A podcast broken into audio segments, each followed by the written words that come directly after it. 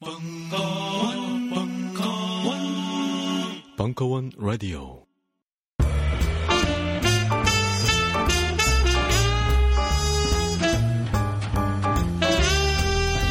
무려 철학 박사 강신주의 다 상담. 2부. 자 이제 이제 이제 진짜 우리의 진짜 하이라이트인데 일단은 이거를 보내주신 분들한테는 이분들은 참 행복하신 분들이에요. 그 제, 제가 예전에도 얘기했지만 그 이성복 시인이 얘기했던 거 있죠. 이야기된 고통은 고통이 아니다. 그러니까 우리가 사실은요 한 번만 자기가 가지고 있었었던 어떤 실존적인 느낌이나 고통 같은 것들을 이야기를 공개적으로 얘기를 하는 거 그거 하나만으로도 사실은 오늘 얘기하시는 이분들은요 고독에서 벗어나시는 느낌이 들 거예요. 그래서 최소한 그래도 그 명색이 철학자인데 철학자 한 사람이 여러분들 마음을 읽으려고 들어간 거 아니에요, 그렇죠? 예, 이거 너무 너무 슬픈 사연이라서요. 여러분들 저 한갓지세요 오늘? 예? 이게 좀 긴데 이건 절절해서 한번 조금씩 읽어봤다 읽어도 되겠죠? 요약만 할까요? 읽을게요. 안녕하세요, 강신주 박사님. 저는 29살의 처자입니다. 처자. 예. 예, 쁜 말이에요, 처자. 아무튼 저의 고민이 이번 주제와 맞을런지 모르겠네요. 내용이 너무 긴데 핵심만 보시려면 가장 마지막 단락만 읽으시면 됩니다. 저의 찌질함이 부끄럽지만 용기 내어 적어 보겠습니다. 자, 일단은 제가 앞부분을 요약을 좀 해보면요. 이게 좀 고독과 좀 맞는지 맞닿아 있는 부분도 있어요. 오늘 강의에서 맞닿아 있는 부분도 있잖아요. 그러니까 일단 장처를 안 받으시려는 분이에요. 그러니까 전혀 그러니까 촛불을 안 만지시려는 분이에요. 전형적인 캐릭터. 그러니까 일정의 고독 상태로 들어가 있는데 가족 간의 관계에서도 친구, 회사 관계에서도 그러니까 그게 애인한테도 드러나는 것 같아요. 나중에는. 근데 1차적으로 보면은 일단은 모든 사람이 가지고 있는 걸 가지고 있는 게 이쁜 사람 콤플렉스야. 나는 이쁜 사람이어야 돼요. 난 칭찬받는 사람이어야 돼. 이거 빨리 벗어나야 돼요. 이게 베이비거든요. 아기들은요. 아기들은 주변 눈치를 보면서 일을 해요. 나 예쁘다, 예쁘다, 예쁘다 하면 해요. 근데 전현정님은 그거 잘 안 하시죠. 그 다른 사람들이 예쁘다, 예쁘다 하는 행동을 해서 본인 거는 한 번도 안 하세요. 자기 거는. 그러니까 한 번도 이런 거예요. 한 번도 전현정님은 자기가 촛불을 만졌거나 잡거나 뭘 잡아보. 그러니까 자기가 욕망한 경우 몰입 안 하셨어요. 그러니까 다른 사람이 나를 어찌 볼까만 생각하시잖아요, 주로. 그러니까 이게 사실 여기에 나와서 가족 간의 관계도 그래요. 여기 회사 회사에서도 이런 구절이 나오거든요. 저는 제가 잘하면 되는 줄 알았는데 너무 착하게만 굴다 보니 회사 생활도 어려워지고 사람들도 당연히 제가 하는 것들을 받아들였습니다. 3년 넘게 회사 막내 생활로 안 그래도 낮은 자존감이 아주 바닥을 친 것 같습니다. 이렇게 얘기를 하면서 이렇게 이게 전반적으로 또 가족 얘기에서도 그렇죠. 저는 어떻든 간에 가족이니까 미워하게 되거나 그런 일은 없을 거라고 생각했고 친척들에게 섭섭하거나 그런 것도 없었습니다. 서울에 올라와 회사 생활을 하면서 서울에서 회사 생활을 하면서 친척들을 잘 못 만났더니 친척들이 막 뭐라 그런 거예요. 뭐 이렇게 친척들 막, 막 그런 거 있죠. 고향이 어디세요? 금산이요? 예. 아, 금산 분들이. 뭐 이제 그런 거죠. 서울에 물 먹더니 배신 때렸다 뭐 이런 얘기서부터 너 잘났냐 뭐 이런 얘기 질투 막 오만 가지 얘기 듣는데 저것도 다 힘든 거예요. 그 다음에 이제 결정적인 것이 그러니까 기본적으로 전영조님은 뭐를 안 하시잖아요. 자기가 안 해요. 그래서 이제 마지막에 요 얘기는 볼게요. 이렇게 이제 여러 회사에서도 그렇고, 그러니까 눈치 보고 사시는 거고요. 눈치는 괜찮아. 근데 이뻐 보이시려고 그래요. 친척들도 나를 욕을 안 했으면 좋겠다라는 거예요. 그래서 자꾸 그 얘기 쓰시잖아요. 미리 서울 생활이 바빴지만 미리 제가 관리를 좀 했어야 되는데 이런 얘기를 쓰셨잖아요. 왜 관리를 해요? 관리를 하길. 안 해도 되거든요. 근데 자꾸 이쁜 얘기를 들으시려고 그래요. 기본적으로. 그러니까 힘드시거든요. 그래서 이제 이런 거죠. 그래서 남 눈치를 보는 거예요. 이렇게 되다 보니 고독의 상태죠, 사실 일종의. 몰입이요? 세상에 몰입 안 해요. 다 상처로 자, 자기한테 다가오시거든요. 다른 문제는 제 남자친구입니다. 2년 6개월 정도 사귀었는데 남자친구 덕에 힘든 생활을 이겨내 왔습니다. 오빠를 만나고 처음으로 현실적으로 세상에 와 닿았습니다.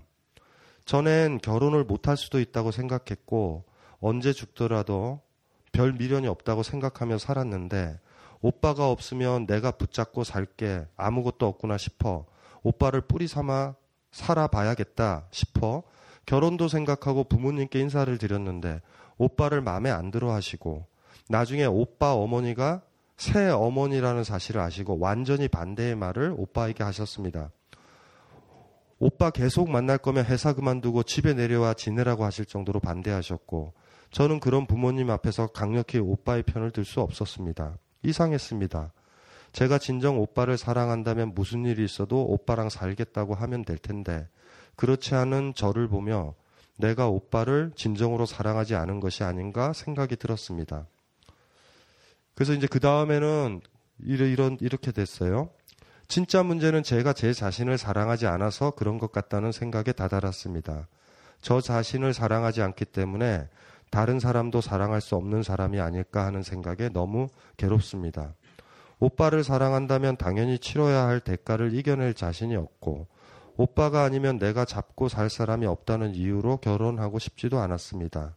그래서 일단 저 자신을 사랑하면 자존감이 생길 테고 그러면 다른 문제들도 쉬워질 테고 부모님도 좀 더 제 의견을 존중해 주실 거라 주실 거란 생각이 들었습니다. 그렇죠? 예. 음. 이게 이제 근본적으로 이제 우리 은 악이세요, 악이. 자기가 결정을 못 해요. 결정을 하려고 해도 뗐지 그러면 안 하세요. 그러니까 좋은 분이죠. 사실 좋은 분인데 그 방법은 부모님이 돌아가실 때까지 기다리면 돼요. 가장 좋은 방법은. 왜냐하면 내가 어른이 안 돼도 부모님이 돌아가시면 떼찌 할 사람이 없거든요. 그 기다리실 수는 없으시죠. 부모님 정정하시죠. 그럼 이제 이제 몇 가지 가지수가 우리한테 남은 건데 부모님을 해치거나 이래서는 안 되니까 그러면 이제 전형정님이 어머 어른이 돼야 되잖아요. 나를 사랑한다라고 되는 문제는 아니에요. 이게 좀 잘못된 것 같아. 나를 사랑하자, 나를 사랑하자 하지 마세요. 고독하게 자꾸 자기한테 말려 들어가는 것들에 미화하는 형식이 나를 사자 하자예요. 오히려. 그러니까 외부에 몰입하는 거잖아요. 고독에서 벗어나는 방법은. 그쵸, 그쵸. 그러니까 차라리 그러는 거죠. 그러니까 오빠가 난 계획이었다고 보거든요. 동아줄 같은 거였어요. 근데 그 동아줄을 자꾸 못 올라가신 거예요. 나를 사랑하지 못해서가 아니에요. 그 문제는. 그러니까 이제 그런 문제니까 그 순간이 다시 올까? 오빠는 어디 있어요? 지금 헤어졌나요? 아 이제 잠깐 그 그냥 우세요. 예, 네, 예, 네, 괜찮아요. 이게 이 문제가 여러분들한테도 와요. 어른이 된다라는 게 만만치가 않다라는 거죠. 고독의 문제가 아니라 이쁜 사람 컴플렉스에서 벗어나야 되고요. 삶을 잘 살려면 부모님한테 어떤 거를 결정하든 이기적이다라는 얘기를 들어야 돼요. 이기, 너는 왜 이렇게 이기적이야? 그러면 무조건 자신감을 가지면 돼요. 드디어, 드디어 내 삶을 사는구나. 내가 이타적으로 살면요, 엄마 말을 듣는 거예요. 정신들 좀 차려요. 왜 이타적으로 살아요? 이타적으로 살길. 이기적으로 살아야지. 무슨 소리인지 알죠? 그러니까 여러분들 어른이 된 친구는 그거예요. 네가 내 뱃속에서 난 아인지 모르겠다. 너 왜 이렇게 이기적이니? 그러면은 어머님 5천만 원만 주세요. 나가서 살게요. 이렇게 이렇게 쿨하게 하면 되는데 이기적이다라는 얘기 듣기 싫죠. 그러면 다른 사람 눈치 보는 거예요. 어머니가 원하는 대로 오빠 반대하면은 오빠를 싫어하니까 또 받아들이는 거예요. 받아들이는 거예요, 그냥. 어떻게 하실래요? 오빠랑 헤어졌어요? 완전히? 만나고 있어요? 누가, 누가 생각할 시간을 갖고 싶대요? 근데 떨어져 있더니 자기를 사랑하는 쪽으로 갔잖아요, 지금. 이거 잘 보세요. 지금 그게 자기의 사랑의 비겁인 게 오빠를 잡아야 되잖아. 오빠를 안 잡으려고 자기를 거예요. 차라리 다른 남자를 잡으면 쿨하기라도 하지. 본인을 사랑한다? 뭘 본인을 사랑해? 지금 문제가 이 오빠를 사랑할까 말까인데 그럼 뭔가를 해야 되잖아요. 아무것도 안 하고 있으면 이게 찜찜하잖아. 사랑 안 하는 것 같고 내가 비겁한 것 같으니까 나를 사랑하자. 이건 나의 사랑이 아니에요. 제가 봤을 때. 나 사랑의 문제가 아니야. 오빠만 주구장창 사랑하면 본인 사랑해요. 하실 수 있어요? 다시 또 돌아오는 거예요. 어머니 앞에서.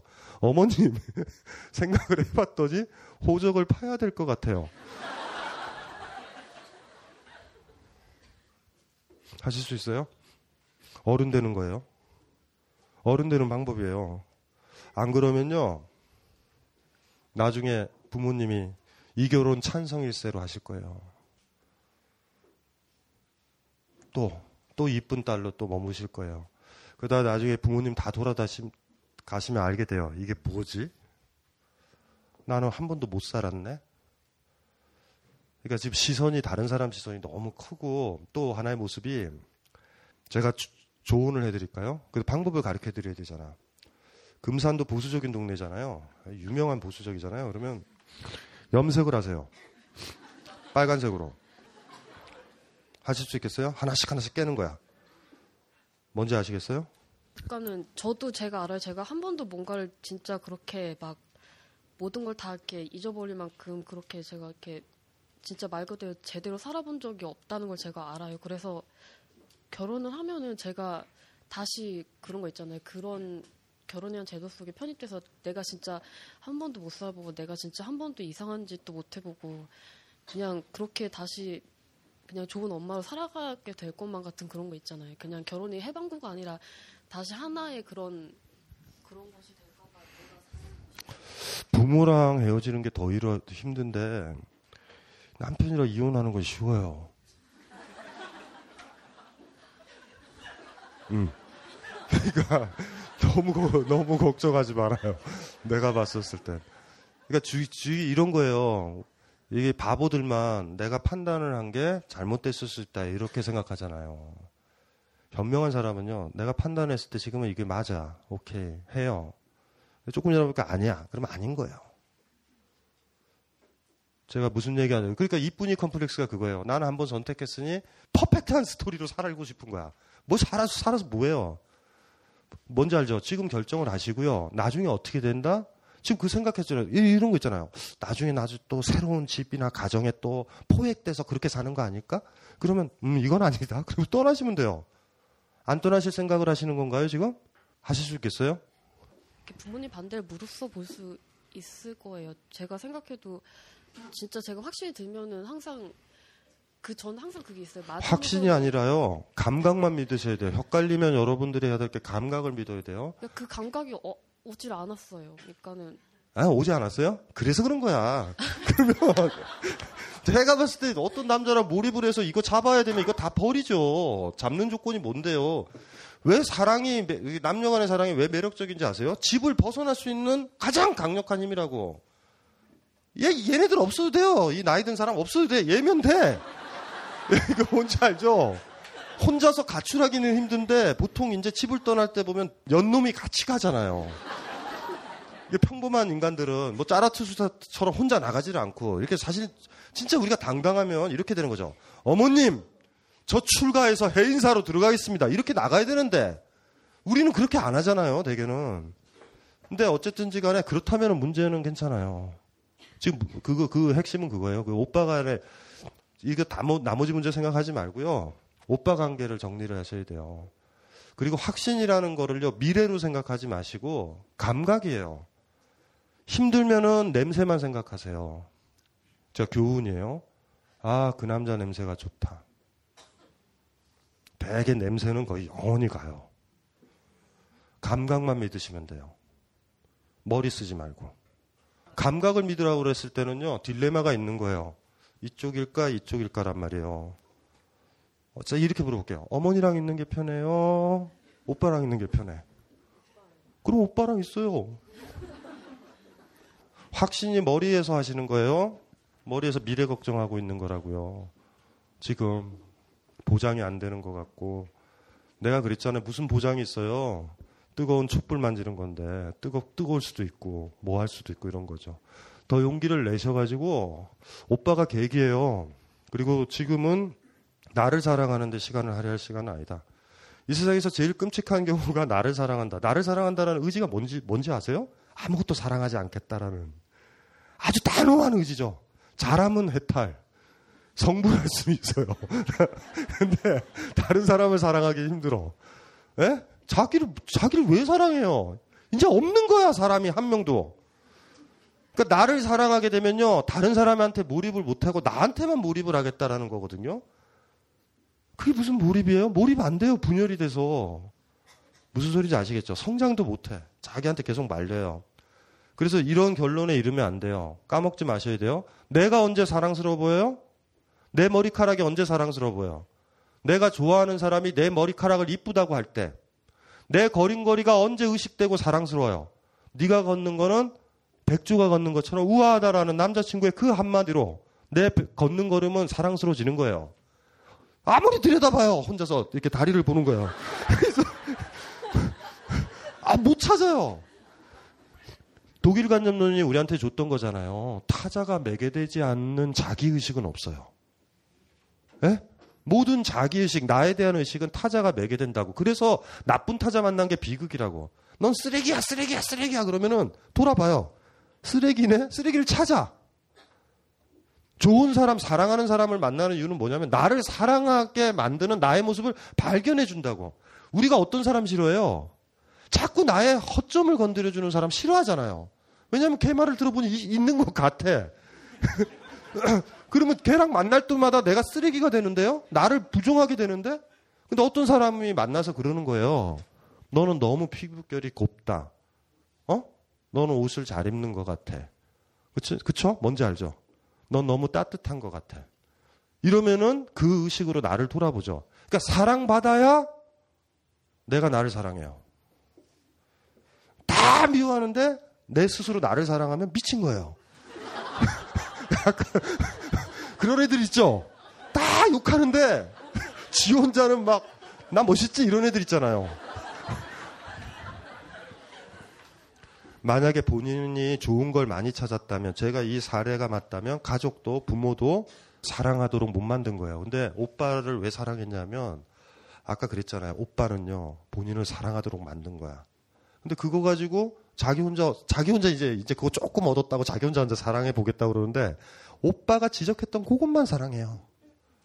그러니까 이거는 어쩔 수가 없어요. 그러니까 어떤 사람 그 오빠랑 헤어져도 되거든요. 근데 오빠가 나를 사랑하지 못하게 만들 때 있어요. 마치 부모님처럼. 그럴 때는 헤어져야 되죠. 그러니까 우리는 그래서 사랑이 필요한 거거든요. 그래서 지금 많은 머릿속에서 막 전략은 쓰세요. 어떻게 좀 굉장히 비겁한 전략들을 막 이렇게 국리에서 나를 사랑하면 될 것 같다 이러는데 안 돼요. 아셨죠? 안 돼요. 그래서 그래서 여러분들을 싫어하는 사람, 나쁜 사람이랑은 가급적이면 빨리 헤어지고 떠나야 돼요. 그게 회사라면 한 6개월 정도 준비 잘 돼서 회사를 옮겨야 돼요. 뭔지 아시겠죠? 그리고 여러분을 아껴주는 곳으로 가야 돼요. 인생은 짧아요, 의외로. 욕 들으면 그것만 찾는다니까? 무슨 소리인지 알죠? 예, 그런 거. 본인 사랑하지 마세요. 예? 그 제일 비겁한 거고, 오빠가 줬었던 그거를 가지고 어떻게 울고 먹어보려고 그러는 건데, 이 세상에서 살아오면서 그래도 내가 이쁘다라는 느낌을 준 게 오빠 아니었어요. 그래서 그 사람이 좋았었잖아요. 근데 그 부모님 그 얘기 가지고 그러면 어떡해요. 방법은 아까도 얘기했지만, 뭐가 있나? 아, 잠깐만, 잠깐만. 저 부모님의 축하를 받는 결혼을 생각하시는 건 아니죠. 저주를 받는 결혼을 하세요. 어, 이거 별거 아닌데? 이렇게. 두 분이서 사세요, 그냥. 그, 어쨌든, 어쨌든, 아, 이 분위기가 왜 이러죠? 아, 울지 마요! 그만 좀 울어요. 뭐 이렇게 울어? 에? 자꾸 오빠 생각나서 그런 거죠? 보고 싶죠, 오빠. 빨리 짐 챙겨서 나가요, 오빠한테. 열심히 울지 말고. 에?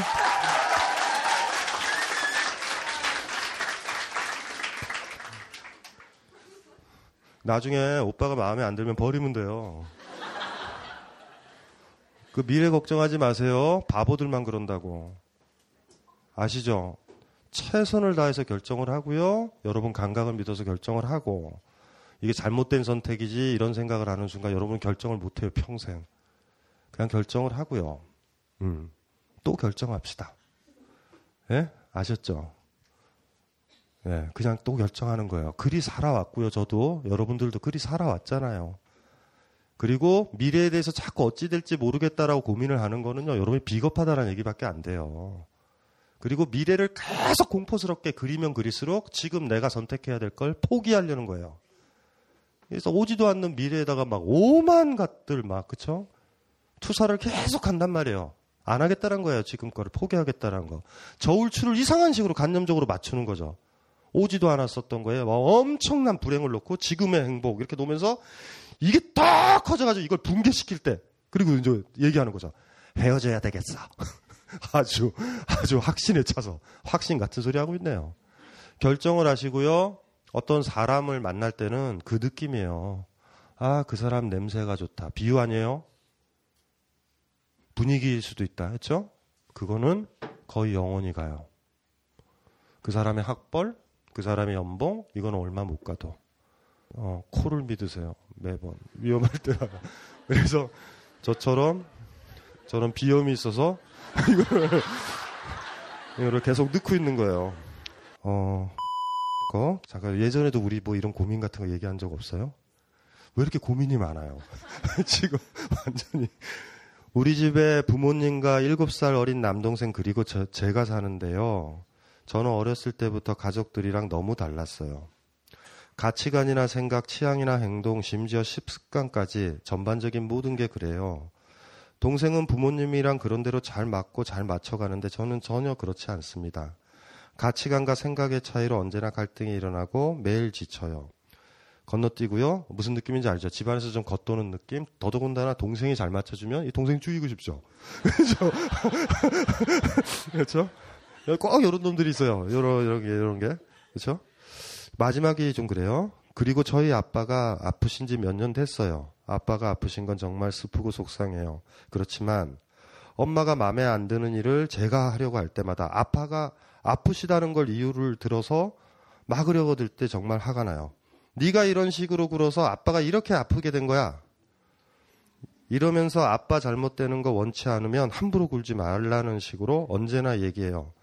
저는 이런 말에 항상 상처를 받고 거침없이 달리고 싶을 때 엄마가 한 말이 갑자기 떠오르면서 저도 모르게 멈추게 되는 일이 많아져요.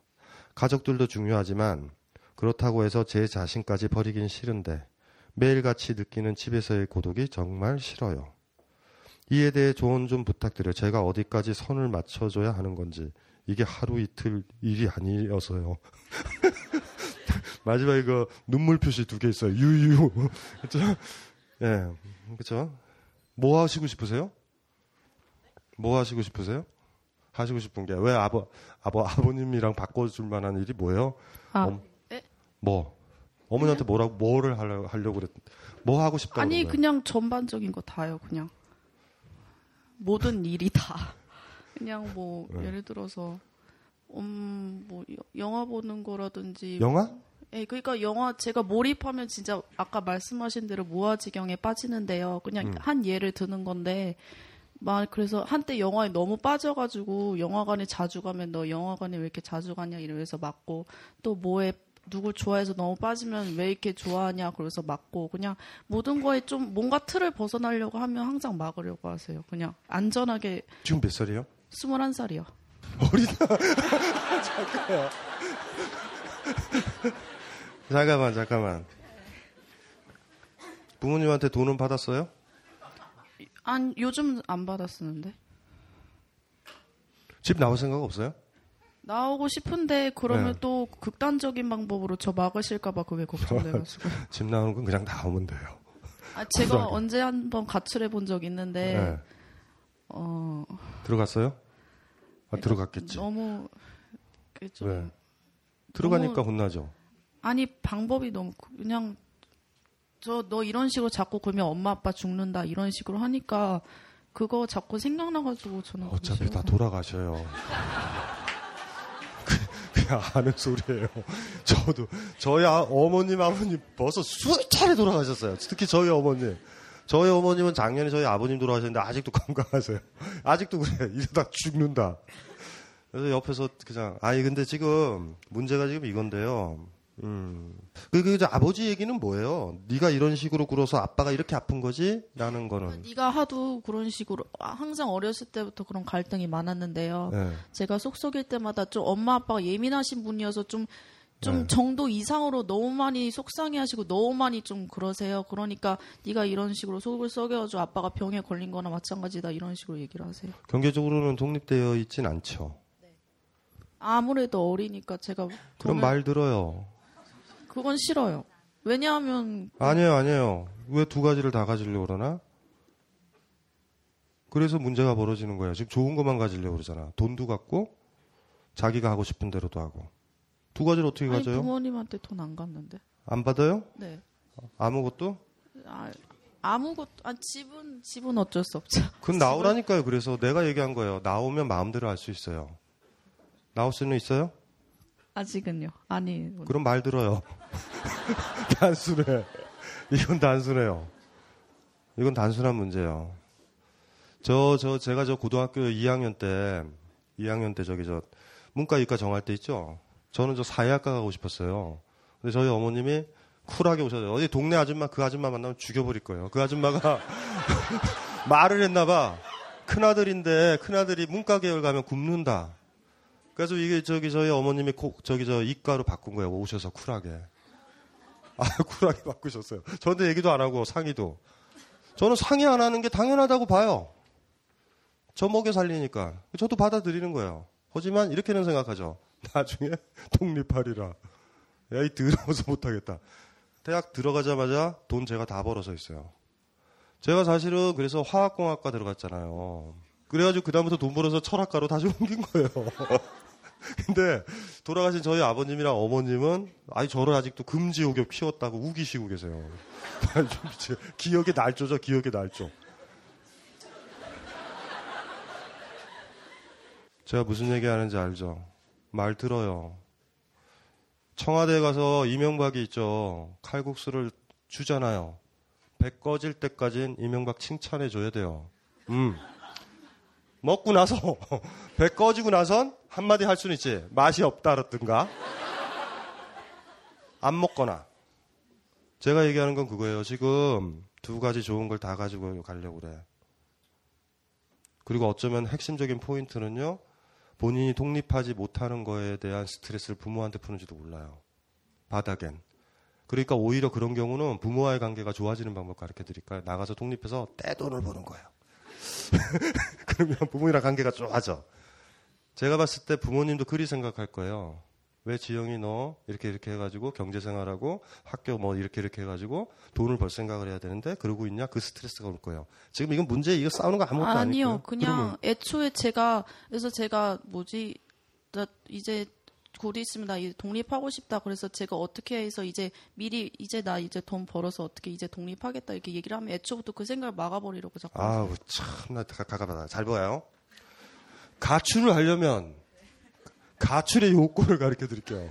가출은 잘 보세요. 여기가 우리 여기 살던 곳, 여기가 가야 될 곳이야.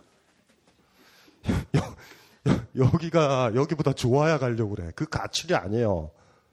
가출은 가출의 자세. 여기가 여기가 어떤 것도 여기보다 나아야 돼요. 혁명은 그래서 일어나요. 좌우지간 여기보단 낫다라고 그럴 때. 가출은 그럴 때 돼요. 그리고 나, 그때는 돈 없어도 나가. 그리고 살아요. 근데 되게 못 나가는 아이들은 삼천이 있어야 된다. 내지는, 그리고 어머님한테 얘기를 해요. 엄마, 천오백만 땡겨줘.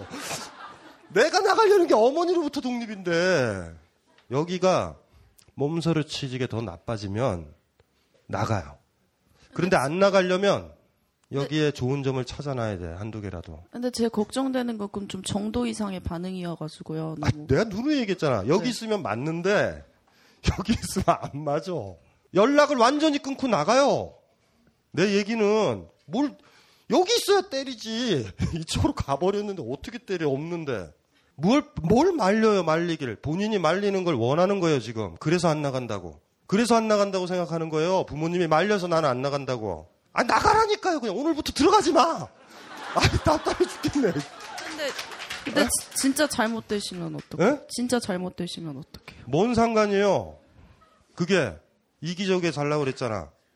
계속 그러면 잘못되실 거라니까 계속 집에 계세요, 그럼. 뭔 좋은 소리 들으려고 나가는데 독립하면 무조건 욕 듣게 돼 있는 거예요. 진짜 잘못다 효녀 났다. 그러면 거기 살아요. 효녀의 진정한 효녀로 거듭 나자고. 이제는 이런 어떻게 되냐면 이제 부모님 말씀도 알 듣고 정리도 하고 영화도 많이 보지 말고 착, 착, 착실한 딸이 돼요. 효녀도 이상한 효녀다? 또 독립하려는 것도 이상하게 독립한다? 막 비겁하다? 비겁이에요. 내가 받은 느낌은. 뭐 잘못될 게 뭐 있어요? 집 떠났는데. 무슨 생각이에요? 여기가 밟히면 안 나가는 거야? 못 나가는 거야? 어떡하려고요? 그럼 이분도 똑같은 거잖아. 부모님이 돌아가실 때까지 기다려야 되는 거잖아. 자동 가출. 가출이 아니죠. 부모님이 집을 떠나야 돼. 제가 지금 무슨 얘기 하는지 아시겠죠? 본인이 어느 부분에서 비겁한지도 느낌 오시죠?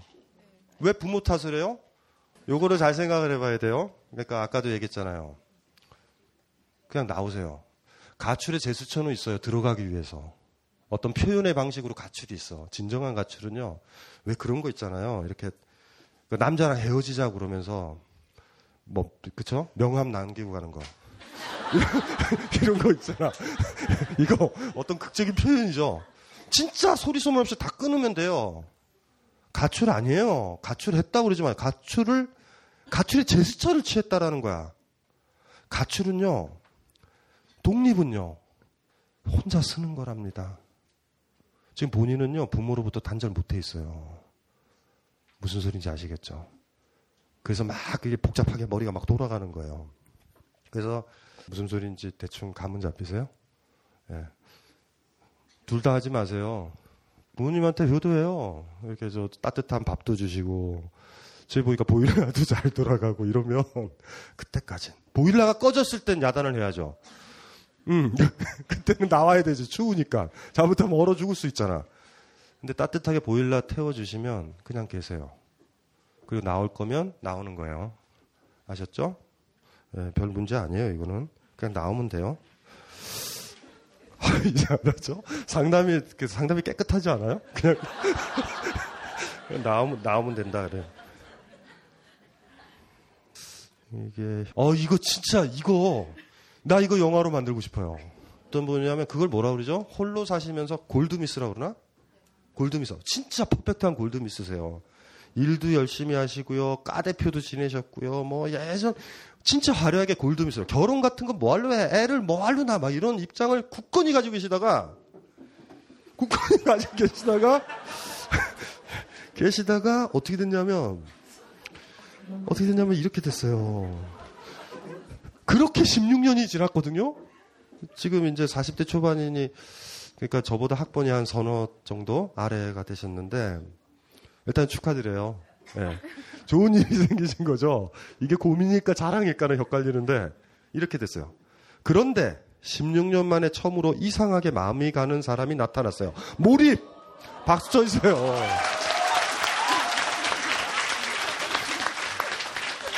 그리고 여러분들이 꿈에도 그리던 거 나이 차도 있고 연하며 어. 그 기본적으로 기본적으로 저랑 성향이 많이 달라서 좀 사교적이고 근데 이게 사실은 막, 막말로 이렇게 쓰셨어요. 날라리, 바람둥이 그런 기질이 있는 그리고 제일 중요한 거는 별로 관심이 없대요. 그 연하가. 어, 연하가요? 근데 미치게 마음이 묶여요. 저 혼자 미친 것 같아요. 너무 당황스러워요. 내가 왜 이러지? 해도 답이 없어요. 전 연예인을 좋아해 본 적도 없고, 남자한테 막 호기심이 가지도 않고, 좀 그런 스타일인데, 이렇게 말하면 그렇지만, 조건이 좋지 않은 것도 나 혼자 다 감내할 수 있어. 막 이러면서 너무 이상해요. 제가 지내온 삶의 뿌리가 송두리째 흔들리는 느낌을 받으며 정말 멘붕 상태입니다. 죽을 때까지 혼자 이렇게 생각했는데 전 애도 딱 싫어하고 저의 고객 중 굉장한 부자가 계신데 언닌 왜 사람을 안 만나? 만나서 얼른 결혼해. 나처럼 남편 그늘 밑에서 지내는 게 얼마나 편하고 좋은지 알아? 특징이 이제 그 남편이 굉장한 부자시래요. 네. 이렇게 말씀하시면 내가 왜 남의 그늘 밑에서 미쳤다고 이렇게 생각했어요. 내 돈 벌어 내가 가방 사고 내 돈 벌어 내가 집 사고 이렇게 생각하고 외로운 건 어쩔 수 없어. 그건 감내해야 해 했는데 이젠 이 모든 것이 자신이 없고 제가 상처받는 것도 싫고 힘들고 아 어떡하지 이제 와서 라는 생각이 듭니다. 이게 부러운 감정이에요. 이게 지금 다 부러워하시잖아요. 그렇죠? 예. 힘드세요? 이게 핵심이 그게 아니라 그, 그거잖아요. 내가 잘해주는데 걔는 모른 척하는. 그게 힘드신 건가요? 아니면 지금 마음 상태가 힘드신 건가요? 그러니까 저랑 마음이 똑같지 않을 수 있다는 거를 알고는 있지만 경험을 하니까 그게 좀 그게 좀 힘들기도 했는데 그거는 좀 지나갔고요. 그것보다 이제 그렇게 제가 살아왔던 삶의 패턴이라는 게 있었는데 그리고 또 아까 말씀하셨던 것처럼 뭐 그 순간순간에 몰입을 해서 지내왔었고 뭐 그 전에 뭐 상처도 있었지만 근데 갑자기 한 순간에 이게 확 다 뒤집어졌다는 느낌이 나니까 아 이렇게 뭐 혼자 살아야지 이렇게 생각했었던 것도 못 살 것 같기도 하고요. 그렇다고 해서 누굴 만나서 뭐 꼭 그 사람이랑 같이 살고 싶다 그런 사람이 나타날까 그런 생각도 들고 그러니까 다 지금 모르겠어요, 저- 잘. 지금 지금 자랑이잖아요. 아니 그게 고민이 아니라 고독이랑 어울리지 않는 테마예요. 그렇죠, 그렇죠? 지금 자랑하시는 거예요, 이게. 얼굴 보세요. 얼굴이 해맑게 펴가지고. 그래서 아 진짜요. 얼굴이 우윳빛이에요, 우윳빛. 지금까지 고민 얘기했던 분들은 얼굴이 잘안 좋았거든요. 근데 이분만 얼굴이 근데 이제 문제는 그런 거죠. 이제 좀 우리가 이제 저 우리 우리는 저 저분이 좋아하는 그 저 남자친구 가 어떤 사람인지 모르고 우리 우- 이분만 이제 우리 우리 가족 같은 사람이니까 우리가 얘기를 해주면 어이 조심하죠. 제가 아까 얘기했잖아요. 20대 때 사랑은 실패해도 괜찮거든요. 금방 일어나는데 지금은 지금 진짜로 진짜 완전히 골드미스로 갈 수 있는 계기이기도 해요. 이게 다 필요 없어. 황금이 최고야. 그러니까 지금 이게 이게 기회인데 상처는 안 받을 자신 있죠. 그 제가 항상 그 사랑에 대해서 얘기를 하잖아요. 사랑은 꽃피는 것과 같다고 인생에서. 그러니까 중요한 건 꽃피는 거거든요. 어떤 꽃은 10일 가고요. 어떤 것은 2주 가는 뿐이에요. 폈기 때문에 지는 거거든요. 그러니까 그렇게 생각하시면 되고요. 지금 그렇게 사랑하세요. 그리고 몰입할 사람이 지금 생긴 거잖아요. 요새 사는 거 재밌으, 재밌으시죠? 좋고 행복하고 그래도 좋잖아요 지금. 예, 고민이 아니에요. 그 자랑이에요. 예? 이거, 이거는 드- 제가 다, 답할 의무가 전혀 없어요. 그죠? 이거 뭘, 뭘 우리가 저주할까요? 어? 날라리래요, 다행히도. 얼마, 얼마 지나서 뜨거운 상처를, 예? 우리, 우리 언니가 이제 더 이상 예, 맛있는 걸 못 사주면 이 날라리는 떠날 수가 있다. 이런 얘기 해드릴까요? 떠나면 어때요? 지금 그 생각이잖아요. 잘해주고 싶다고. 요즘 좋, 좋으세요? 괜찮아요. 지금 이제, 이제 나중에, 아, 안타깝다, 그쵸? 사랑 강의를 다시 한번 하면 저분 오시겠다. 그쵸? 나중에. 전 됐고요. 음. 오늘 저는 얘기할 거 없을 것 같고, 포인트는 이제 그런 건데요. 저분은 과도하게 몰입하시는 분이에요. 그래서 사실은 아까 이제 우리가 얘기했던 것들, 얘기했던 것들 있죠? 그거로 인해서 대답이 다 되셨는데, 그거와 관련돼서 제가 얘기를 할게요. 과도한 몰입이 매력적으로 보이지만 아까도 얘기했잖아요. 과도한 몰입이라는 거는요. 이거를 하게 되면 이거를 하게 되면요. 이걸 못 하는 거예요. 그리고 다 다른 사람들도 어느 정도 일을 한다 그러면은 몰입하지 말고 조금씩 조금씩 해야 돼요. 조금씩 조금씩. 그러니까 영화에만 몰입하면 안 되고 엄마도 가끔 봐주는 거야. 엄마 보다가 보다가 보다가 보다가 밥도 먹고 이런 거- 이런 걸 해줘야 돼요. 이걸 보통 어른이라고 불러요. 근데 꼬맹이들이 몰입을 한다. 몰입의 미덕은요. 요거에만 됐고 여기서 행복하니까 이걸 보는 거죠. 그러면 단점이 뭐냐면 이걸 못 봤다라는 얘기와 욕이라든가 후회는 남아요. 상관없는 거예요. 이걸 어른이라고 부르고 나중에 되면 세상이 풍경으로 보여요. 한 번도 뭐를 하나에 어디 들어가 본 적이 없어요. 근데 이쪽으로 딱 간다라는 건 이 두 길을 안 가겠다라는 각오로 가는 거예요. 그 갔다가 나올 수 있죠. 나올 수 있죠. 그리고 인생에 시간이 좀 남는다면 혹여 이쪽으로 갈 수도 있죠. 저희가 좀 막다른 골목으로 표현했지만 그냥 계속 갈지도 몰라요. 근데 저도 제가 사랑하는 사람을 만나서 행복한 가정을 꾸리면서 살려는 목표로서 집중을 한 건데 결과적으로는 그 반대가 되어버리니까 아니 당연하죠. 여자도 제끼셔야 되죠. 몰입하셨잖아요. 그거 제끼시는 거예요. 여, 여기 보면은 본인이 하려는 거 이쪽 두 번째 길이 여자예요. 이쪽으로 쑥 가셨는데 그러니까 너무 민감해지니까 그러니까 여자를 만나서 그래 만나지 말아요. 여자분들이 싫어하는 남자가 되는 거죠. 당연히 싫어하죠. 나한테 몰입을 하는데 그걸 어떻게 그러니까 지금 또 날로 드시려는 거예요. 이쪽으로 가시잖아요. 가실 거죠? 예, 지금처럼 가실 거죠? 예. 가셔야 돼요. 그러니까 이거 보지 마시고요. 이쪽 그냥 가셔야 돼요. 어떡하겠어요? 아, 방법 가르쳐 드렸잖아요. 깨작깨작. 많이 가지 마시고 여기서 깨작깨작 하시면 돼요. 깨작깨작깨작. 그럼 제가 그 몰입을 계속 하고 있다면 예. 그 몰입하는 대상 외에 다른 건 다 포기해야 된다는 아니, 포기하는 게 아니라요. 안 보인다라는 거예요. 그리고 다른 게 보이면 지금 본인의 삶에서 몰입도가 떨어지신 거예요. 아 그러니까 제, 제 얘기는 제 얘기는. 그래서 만약에요 몰입은 내 뜻대로 안 된다 그랬잖아요. 여자가 만약에 어떤 분이 발, 밟히시는 거야 이렇게 자꾸 집중이 되고 그러면 몰입하는 방향이 바뀌신 거예요. 그 제가 봤었을 때는 그분이 그럴 거예요. 지금 저 이렇게 스타일리시 하잖아요. 이렇게 세 줄로 이렇게 이렇게 옷 입으셨잖아.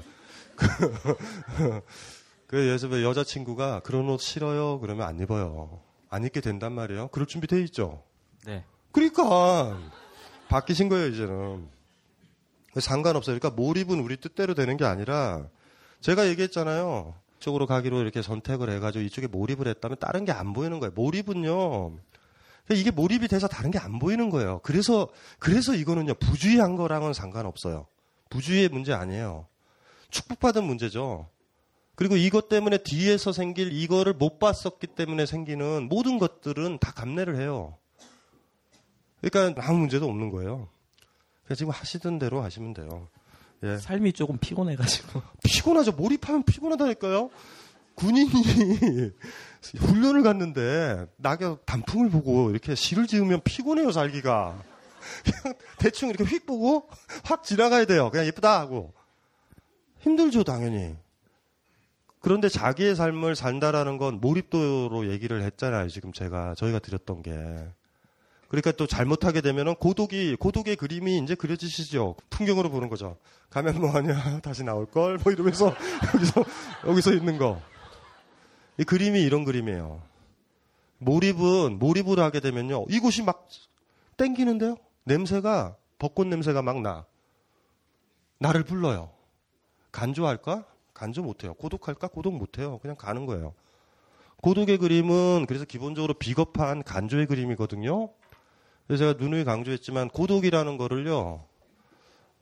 좀 안 좋은 감정이에요.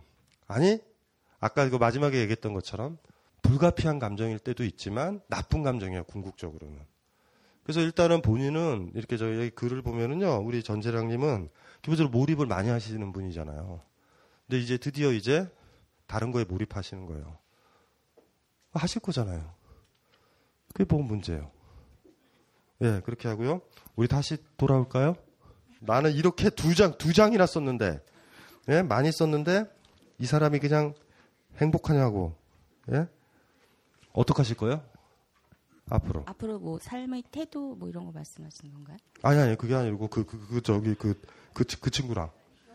어, 아, 연하나. 연하남이요? 어. 연하남은 저한테 관심이 없어서 연락이 없어요. 예. 그러니까 예, 우연 그러니까 저만 관심이 있어서 근데 처음으로 막 다 표현을 해보고 그랬는데 네. 결과적으로는 관심이 별로 없고 그다음에 지금은 연락을 안 하는데 이제 제가 혼돈이 오는 건 그 사람 하나 그러니까 전혀 아닐 것 같은 사람한테 마음이 간 것도 되게 이상하고요. 이제 사람 뭐 남자는 별로 관심이 없고 그런 거에 대해서 생각을 안 하고 살다가 제가 가지고 있었던 그러니까 제가 무의식 적에 가지고 있었던 그런 객관적인 게 있잖아요 기준이라 그래야 되나 그런 거랑 전혀 동떨어진 사람한테 관심이 가서 제가 그삶 자체가 전체적으로 혼란이 왔다는 게 혼란스러운 거예요 저는 그 저분이 이제 저, 저 40대를 넘었으니까 제 한 3, 4년, 4, 4, 5년 후배가 되는데 저희 때 대학 다녔던 사람들이요. 그 사랑을 못 하고 지났어요. 저희가 가장 큰 비, 비극도 그 뭐 뭐 이혼하고 이런 비극도 사실 거기서 온 건데 연애를 못했던 분위기였어요 우리 때는. 그러니까 민주주의를 위해서 투쟁해야 되기 때문에 연애를 하면 안 되는 분위기. 연애했다는 거 걸 들키면 어떤 그 지성인 그 대학 내부에서 왕따 당해요. 그 6개월 동안 굉장한 그 삼천 교육대 스스로의 삼천 교육대죠. 막 서클룸에 빨리 가서 청소도 해야 되고 강독하고 세미나 할 거 미리 다 읽고 요약본하고 복사도 하고 이런 자세를 꾸준히 6개월을 보여야 애들이 말을 걸어주는. 근데 이분도 마찬가지예요. 양력이 예전에 까학 그 저기 서클 같은데 이런 데도 계셨었고 이렇게 이제 활동적으로 움직이셨던 분이거든요. 그러다 보니까 사실 연애 경험이 많이 없으신 거예요. 아까 그 사례로 예전에 한 분 정도 계셨던 분 빼고 그리고 지금 때늦게 지금 왔잖아요. 근데 이게 그 식물의 종류가 많아요. 그러니까 그러니까 바로 꼽히는 것들이 있고요. 40년 지나서 꼽히는 것들도 있고요. 많아요. 지금 이제 지금 사랑을 시작하시는 거예요. 어쨌든. 그러니까 중요한 건 그걸 즐기셔야 된다라는 거죠. 나중에 돌아가실 때쯤 되면 요 즈음이 제일 예쁠 거예요. 그러니까 만끽하셔야 돼요. 즐겁게. 예. 욕심도 내시고요. 나이 들었다고 비겁하게 그러지 말고요. 아주 그 여자의 탐욕 같은 거 있잖아요. 적극적인. 에, 뭔지 아시겠죠? 후회, 후회할 짓은 하지 마세요. 어떻게 해서든지 간에, 에? 자기가 갖고 싶은 건 가지려고 노력하고 했는데도 거부를 할 때는 그때 포기해야 돼요. 아까도 이것도 똑같은 거거든요. 혹여 내가 추해 보일까? 나이 생각하면 안 되죠? 예전에 사랑할 때 기억나죠? 사랑을 하게 되면 나이는 상관없어요. 사랑에 빠지면요, 그 사람한테 부인이 있는지 남편이 있는지가 상관이 없어요. 사랑은 둘의 경험이거든.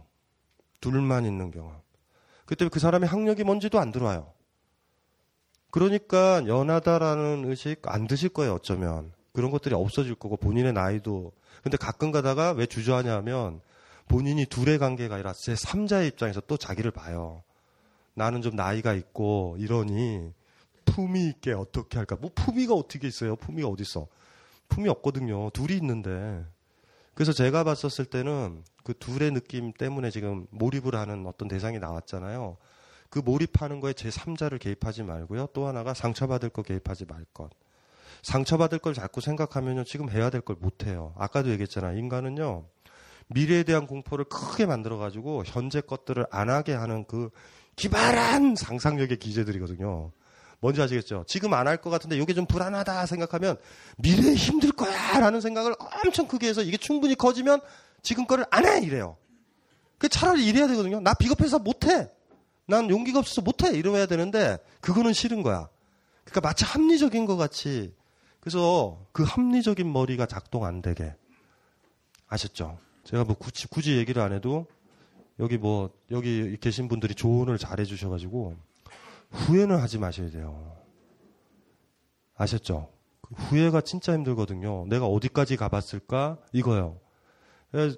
인생에서 진짜의 경험의 특징 중에 하나가 바닥까지 가봐야 된다라는 거거든요. 매 경험 매, 매 경우마다 그래야 돼요. 왜냐하면 그 바닥까지 못 가게 되면은 그때 돼서 후회가 돼요. 불안해요. 자기 자신을 못 믿겠어. 내 바닥은 여기까지야를 알았을 때 마치 물에 빠지면요. 그쵸? 바닥으로 푹 들어가가지고 발로 뻥 차고 올라오면 수면으로 뜬다고요. 근데 너무 비겁하고 무서워서 바닥을 못 본 사람들은요. 항상 자기가 불안해요. 어디까지 들어가지? 어디까지 내가 망가지지? 이런 느낌이 들잖아요. 그래서 어떤 어떤 사람에 대해서 자기가 바닥까지 가게 경험하는 거예요. 사랑도 그렇고 삶도 그렇고. 아 나는 여기까지구나. 그러니까 그 자기 그게 아마 자기의 개성을 얘기를 할 거거든요. 뭐 작가라고 그러면 작가의 개성일 수도 있고 이제 그런 것까지 가시는 경험을 하는 거예요. 제가 봤었을 때는 별 문제 없고 그런 식으로 이제 하시면 되고요. 자, 아, 이 친구는 어, 미국에서 유학 생활을 많이 했어요. 그래가지고 이 친구의 고뇌가 Korean American이라는 거야. 그러니까 미국 아이들은 너 왜 그래? 이런 식으로 얘기를 하고 한국에 돌아와도 한국 아이들이 너 이상하다. 뭐 이런 식의 얘기들 그런 식의 얘기들을 해서 마지막에 이렇게 얘기가 들어왔죠. 음, 미국에 있었을 때는 꽤 오래 사셨어요. 그러니까 미국에서. 그래서 친구들이 제가 가끔 무슨 말을 하거나 행동을 하면 넌 참 아시안스럽다라는 우리가 안 쓰는 표현이죠. 아시아 아시안틱이라고 그래야 되나? 예. 말을 말을 지금 생각해 보면 많이 듣고 했습니다. 그리고 제가 한국에 돌아왔을 때는 모든 한국 치- 친구들이 넌 참 아메리칸스럽다라는 말을 하루에도 몇 번씩 들었고 지금도 너무나 자주 듣고 있습니다. 그러다 보니 난 누구인가 라는 생각을 많이 하게 되었고 그 생각이 저에게 고독을 가져다 주었습니다. 당연하죠. 생각을 잡생각을 많이 하면 고독스러워요. 잡생각하지 말고 뭐에 몰입하면은 고독스럽지 않다 그랬잖아. 고독의 특징은요, 잡생각이 많아져요, 잡생각이. 그래서 이게 고독해서 잡생각을 하는지, 잡생각이 많아서 고독한 건지 몰라요. 좌우지간 혼자 계속 생각하고 있어봐. 옆 사람이랑 대화도 못해. 예? 고독에서 벗어나는 방법은요. 어쨌든 그래서 옛날에도 그랬잖아요. 옛날에도 멍 때리는 제자들 보면은 스님들이 이런 거 했다고. 뭔지 아세요? 애가 막 생각 돌리면은 그게 번뇌와 집착의 기원이거든요. 아! 생각이 없어지죠. 이거 나한테 몰입하잖아. 생각을 많이 해서 고독스러운 거예요. 아니 고독해서 생각을 많이 하나? 같은 거예요. 잡생각. 영화를 볼 때 집중을 못하고 몰입을 못하면 잡생각이 많죠. 잡생각이 많아서 몰입을 못하나? 몰입을 못해서 잡생각이 많나? 같은 거 아닌가? 같은 거예요. 표현만 다를 뿐이에요 지금. 영화에 몰입을 한다고요? 음, 몰입을 하는데 무슨 잡생각이 생겨? 그러니까 한국 친구들이랑 나눈 대화랑 미국 친구들이랑 나눈 대화가 너무 다른 거예요. 그래서 미국 친구들이랑 술을 마시면 뭐 제가 한창 미국에 있었을 때 이라크 전쟁, 뭐 부시 대통령, 막 이런 거에 대해서 막 술을 마시고 막 의논을 한다.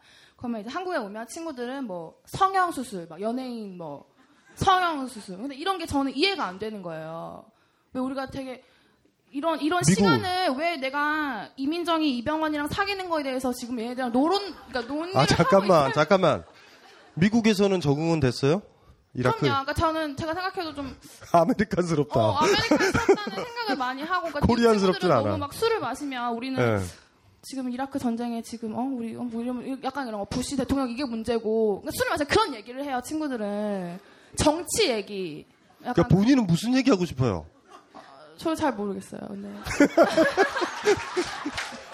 그러니까 미국 친구랑 있을 때는 어 그러 어 그렇지 뭐 이러면서 저 한국에 온 지 얼마 됐어요? 이제 7, 8개월 3년만 지내면 성형 수술 얘기가 더 좋아져요. 술 내가 봤을 때. 술값이 너무 아까운 거예요. 나는 이병헌이나 이민정이나 이런 애들이랑 상관이 없는데. 3년만 지내면 본인이 술을 사 주면서 친구들을 불러 모아. 그래서 지금 시간의 문제예요. 그리고 어디를 가든 문제 의식이 다르고 문맥이 다르잖아요. 그러니까 지금은 이제 그 힘든 거는 알아요. 그러니까 나는 누구인가라고 질문하지 말고 그거 보수적 질문이에요. 그러니까 지킬 내가 있다라는 식으로 들어가는 거거든. 그러니까 한국에서 들어와서 나는 누구인가 그랬을 때 그 나가 함축하는 건 미국에서의 삶이라고. 그렇죠? 그리고 아마 미국에서 살았을 때 나는 누구인가 이 질문은 가족이랑 지냈을 때 나란 말이에요. 거기서 오는 갈등이거든요. 그러니까 그런 질문 하지 말고 그런 질문 하지 마세요. 자꾸 그 고민을 하지 마세요. 나는 누구인가가 아니라 힘들 때는 이래요. 힘들 때 항상 항상 뭔가 헷갈릴 때는 어떤 사람을 평가할 때나 나를 평가할 때 내가 어떻게 움직이고 있는가, 내가 어떤 거에 가장 좋아서 움직이고 있는가를 보시면 돼요. 연예인 얘기는 싫으시죠 지금? 어떤 거 좋아요 한국에 와서는? 그러니까 여기서 여기 시작이 그거였어요 이분이 그래서 그랬구나 이렇게 썼어요. 예, 아 그러니까 안녕하세요. 25살의 낙곰수의 열혈팬 합니다. 내가 이럴 줄 알았어요. 정상적이지 않아. 25살이 20살들이 다스 이런 거에 대해서 관심 가지면 안 돼요. BBK가 뭐 중요해 우리한테 성형수술이 중요하지. 아니 그러니까 제가 지금 얘기를 하는 거는 그런 거예요. 그러니까 그 지금 미국 입장에서 다시 또 보시는 거예요. 그러니까 삶이 비겁할 수 있다고요. 미국에 있으면 한국적이나 아시아적 시선에서 미국 사람 삶을 비판하는 제스처를 취할 거고 한국에 오면은 미국적 정치 감각으로 비판을 할 거라고. 그러니까 이 모습 자체가 자기를 제- 계속 부정하는 식으로 들어오는 거예요. 그러니까 지금 본인이 있는 곳 있죠. 그거를 자꾸 제 3자의 눈에서 자꾸 보는 거예요. 이제 그게 문제거든요. 거기서 나는 누구인가라는 질문이 아니라 자꾸 이게 마치 치조하듯이 너는 누구인가 막 자기를 지금 그런 식으로 되는 거거든요. 근데 이렇게 하면 될 것 같아. 성형 수술 하는 아 친구들이 누군데 그 성형 수술만 얘기해요? 딴 얘기도 하는데. 아 여기 잠깐만 여기 저저 우리 저 어준 씨 팬클럽 회원에 가입시켜 가지고 그리고 아셨죠? 한 방 해결해 됐지. 이분들은 성형 수술 얘기를 안 해. 지겨울 거야, 지겨울 거야. 됐어요? 아, 저 이분, 어? 예? 가- 했어? 그러면은 저, 그, 그, 정봉주 의원 팬클럽. 예? 미건스, 미건스는 성형수술 얘기 안 하죠? 그럼 저쪽으로. 저 사람들이 많이 있거든요. 이런 거에 관심 있는 사람들이 있는데 제가 왜 이걸 농담 삼아 하냐면 삶의 문제를 정치적 문제로 해결하려고 하지 마세요. 분수 두듯이. 살, 정치는 굉장히 심각한 문제라고요, 의외로. 그래서 여러분들이 여러분 문제의 핵심이 아니라 정치적 문제로 돌아갔을 때는 그 정치적인 게 꺼져버렸을 때 여러분들은 마치 신기루가 꺼진 것처럼 삶을 또 살아가고 또 시간을 또 낭비할 수 있어요. 그러니까 이럽시다. 내 삶의 문제가 문제가 되면 거기서 쇼부를 치세요. 그 정치의 문제가 문제가 되면 거기서 쇼부를 치셔야 돼요. 매번. 몰입하세요. 왜 이거를 못했다고? 이거를 못하니? 이걸 못하는 걸 정당화하려고 이걸 하세요. 여기로 안 가는 방법이 있죠. 여기에 기웃거리는 거잖아요. 무슨 소리인지 아시겠죠? 그러니까 그럴 수가 있단 말이에요. 아셨죠? 내가 요새 실현을 당했더니 이명박이 싫어지더라. 이런 식으로 이명박을 싫어하지 말자라는 거예요, 내 얘기는. 제발, 그냥 이명박이 순수하게 싫었으면 좋겠어요. 그래서 남자친구랑 다시 잘 되면 이명박에 대해서 무관심해지는 분들 싫어요, 나는. 돌아보세요, 한번. 아버지가 나를 괴롭히니까 이명박이 싫어지는 사람도 있을 거예요. 근데 갑자기 아버지가 여러분한테 툭 던져서 천만 원 주더니 여행 갔다 와. 이런 순간 이명박이 보고 신경 안 쓰고 그냥 유럽으로 훅갈 수도 있다고요. 그러니까 이런 거죠. 내가 직면하고 있는 그 문제에 문제를요, 직면하기 싫으면 정치적 문제에 관심을 가지고 올인을 해요. 난 그런 친구들 많이 봤거든요. 그 불쌍해. 지금은 막 열정적이죠. 이명박이 얼마나 죽일 놈인데요. 막 저한테 그래요. 저도 죽일 놈인 거 아는데 제가 죽일 놈이다라고 생각하는 거와 여러분들이 간념적으로 죽일 놈이다라고 생각하는 건 달라요. 그건 진짜 문제가 돼, 문제가 있어요. 그건 심각한 거거든요. 그래서 그러는 거예요. 본인의 삶의 문제는 뭔데? 어, 그러니까 저는 항상 뭐 얘기를 하면 한국에 있으면 야 미국에서는 막 이러고 또 미국에 가면 야, 한국 사람들은 이러면 약간 소통이 안 되는 것 같은 거 있죠. 음, 그거는 좀 시간을 두고 기다려야 되죠. 그러니까 지금도 이제 자꾸 정치 얘기에 대한 관심이 있는 게 아마 미국에서는 그렇게 사실 부시가 나랑 무슨 상관 있어요? 그러니까 근데 거기 있으니 그걸로 떠들었다고요. 사실 그게 또 진지한 것도 아니었을 거예요. 어쩌면 나는 한국 사람이고 이쪽으로 돌아와야 되는데 이런 느낌이 있었다면 그런데도 떠들었잖아요. 그 떠듬이라는 게 거기 적응하려는 발버둥 같은 거였거든요. 그러니까 떠들었죠 거기선. 근데 국내에 딱 돌아왔잖아요. 오히려 저는 우리 저 버려야 될 게 우리 한국이라든가 우리 사는 이웃들을 비하 안 했으면 좋겠어요. 제가 봤을 때 저는 그 느낌이 있어요. 그 가볍게 보지 마세요. 성형 수술이 가진 그 엄청난 시- 비극과 절절함, 아픔들. 그, 그거를 부시 얘기로 툭 치지 말자고요. 어, 그거 아픔이 있는 얘기예요. 사람들이 외모만 지상하고 그거를 외모를 이렇게 꾸며야지 사람들이 좋게 보고 출판사도 이렇게 주변에 보면은요 편집 이렇게 저자들이 되게 남자가 많잖아요. 그러니까 출판사 사장들이 노골적으로 예쁜 편집자를 뽑아요. 왜냐하면 예쁜 편집자가 이렇게 원고 달라고 그러면은 예쁘잖아. 그러니까 미팅을 해도 나와요. 자주. 근데 남자들이 오면은 되게 원고도 잘 안 주고 미팅하면 싫어해. 그러니까 막 이러니까 막 그런 그런 분위기가 있거든요. 우리 사회에. 그러니까 그게 이제 아주 병적으로 증폭된 게 성형수술이고 그런 문제가 있고 여기 막 심지어는 막 오만 가지 막 수술들이 있잖아요. 그러니까 사실 목숨을 거의 담보로 하고 성형수술하는 사람도 있거든요. 아프죠? 그러니까 그분들이 그렇게 결정을 내렸었다라는 것 자체도 어리석지만 저는 크게 봐야 될 게 그런 거죠. 그러니까 조건이 좋은데도 그리 성형수술한다면 문제인데 생계와 관련된 거는 욕하기가 좀 힘들어요. 생계와 관련돼 가지고요. 왜 성형 수술에 이러면 안 돼요. 성형 수술을 해야 될 생계예요, 생계. 그러니까 우리의 안타까움은 그거죠. 그러니까 미적인 취향 정도는 안 해도 되는데 그냥 그런 거면은 괜찮은데 생계까지 프레스를 걸리고요. 막 대학생들, 여대생들은 본능적으로 알잖아요. 그 주변에 선배들도 보이고 얼마 전에 그러니까 뭐야 이거 폄하하는 건 아니지만 최근 아나운서들이 굉장히 무식해졌어요. 예쁜 애들만 뽑아요. 그래서 이제 즐거운 책 읽기 그 방송 나간다고 이렇게 딱 이제 갔더니 너무 예쁜 애들을 뽑아놓은 거예요. 그래가지고 이제 사람들 왔다 갔다 왔다 갔다 하는 데서 이제 말하게 얘가 떠나 안 떠나 테스트하는 데가 있더라고요. 그래서 저기 계속 있었죠. 몰입돼서. 그래가지고 작가가 저를 데리러 왔죠. 선생님 분장하셔야 되는데 여기서 뭐 하고 있는데 그래서 제가 그랬죠. 얘네들은 뭐냐 그때 아나운서래요. 근데 그렇게 예쁜 애들을 뽑거든요. 그러니까 이제 중요한 게 사회가 전반적으로 그렇게 이제 움직이거든요. 그래서 친구들이 왜 성형수술을 하라라고 그랬는지는 잘 모르지만 나중에 좀 그랬으면 좋겠어요. 제가 봤을 때는 정치라는 큰 얘기와 성형수술이라는 작은 얘기 이런 의식을 가지고 계시다면 계시다면 아직도 American 스타일이세요.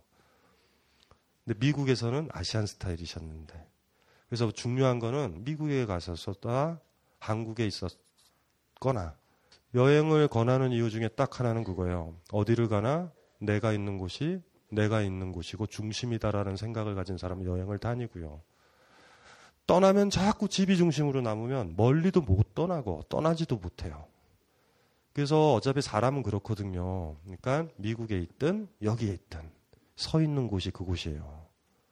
그래야지 여행도 다닙니다. 내가 서 있는 곳이 중심이다라고. 그래서 아까도요. 지금 그 연하의 남자분 그 앞이 본인의 중심인 거예요. 그 중심에서 물러나면 물러나면 여행은 못 떠나요. 그렇게 하시면 될 것 같고 자 됐어요? 뭐, 뭐가 됐어요, 택비는. 어쨌든 저기 정봉주 의원의 팬, 그거 클럽에 가입하시면 당분간 정서적 안정은 가져요. 근데 궁극적으로는 그닥. 예. 어디 가요? 아, 통금 시간에? 뭐 이거 완전히 한국 스타일인데? 무슨 아메리카는? 에이씨.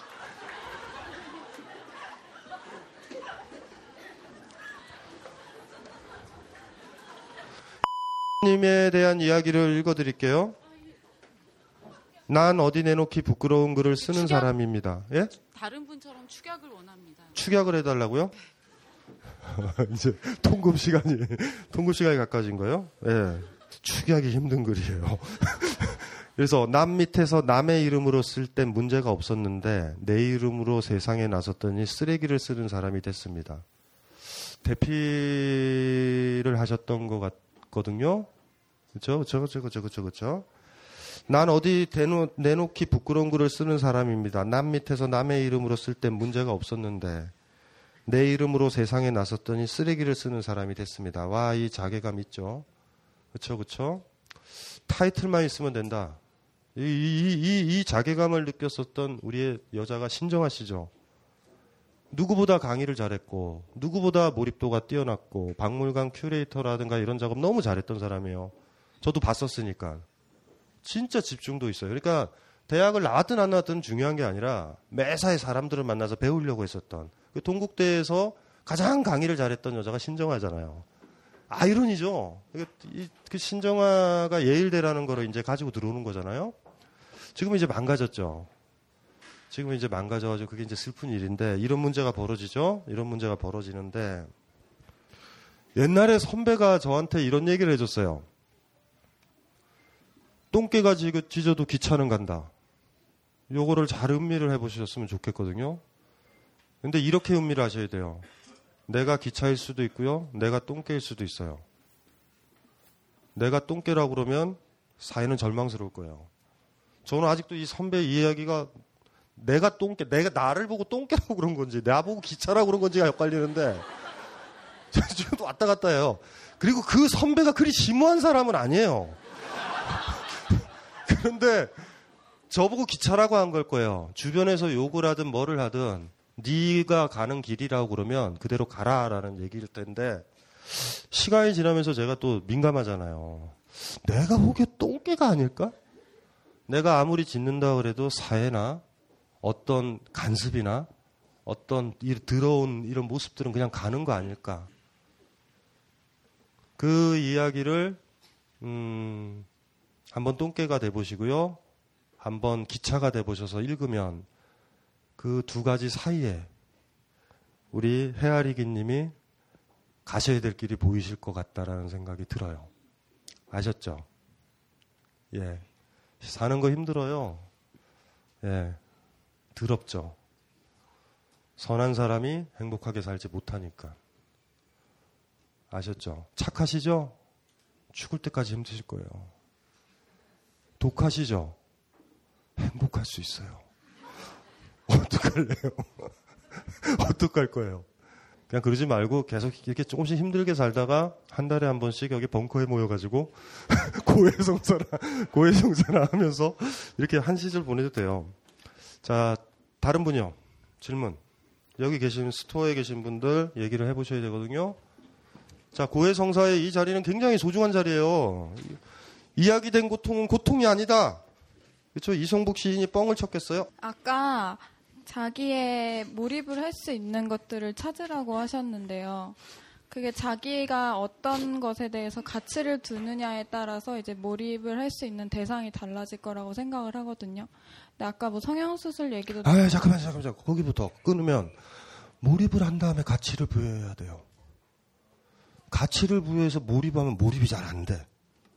저 사람 중요한 사람이다. 중요한 사람 안 돼요. 가치는 철학적으로 정의가 지금 없는 거예요. 지금 없는 건데 내가 실현해야 될 게 철학적으로 가치라고 그러거든요. 가치와 이상은 비슷한 거예요. 근데 저, 저희가 지금 그거 얘기한 게 아니잖아요. 몰입이라는 건 내 존재가, 내 감각이, 내 느낌이요. 내 삶이 그거에 빨려드는 거야. 그리고 그 몰입의 정도만큼 우린 가치를 부여한다니까요. 왜 안 부여하겠어? 사람들이, 야, 왜 그딴 거에 몰입해? 이러면 이렇게 얘기하죠. 그딴 거라니! 이거, 이거 우주를 바꿀 수 있는 거야. 막 이렇게. 그, 그 제스처를 취하시면 안 돼요. 가치를 부여하지 마세요. 그러면은 제스처가 돼요, 삶이. 그러니까 우리가 그래서 잘 못 사는 거란 말이에요. 그러니까 어떤 거에 몰입이 딱 되면 몰입의 정도만큼 그냥 몰입해서 좋으면 돼요. 근데 이제 누군가가 요구를 할 거예요. 그게 무슨 가치가 있니? 그치 막말로 무슨 가치가 있니라고 물어봤을 때 우주적 가치가 있다라고 얘기할 거예요. 그게 좋으면. 근데 거꾸로 거꾸로 생각하시는 것 같아요. 그 다음에 그거는 좀 바로 잡고요. 그, 그, 그 이어서 얘기해봐요. 아, 그, 그 방금 말씀하신 거랑 같은 맥락인데요. 내가 생각했을 때 내가 몰입하는 거는 우주적인 가치가 있는데 타인이, 타인이 봤을 때는 굉장히 하찮아 보이고 별것 아닌 것처럼 보일 수 있잖아요.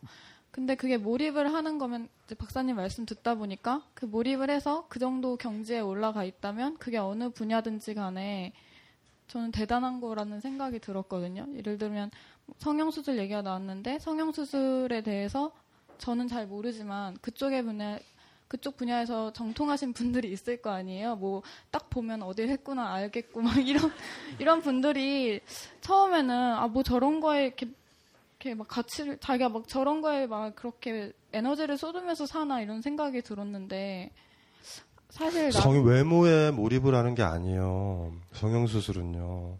자기의 직이나 취업이나 돈에 몰입하는 거야. 그러니까 비겁한 형식인 거예요.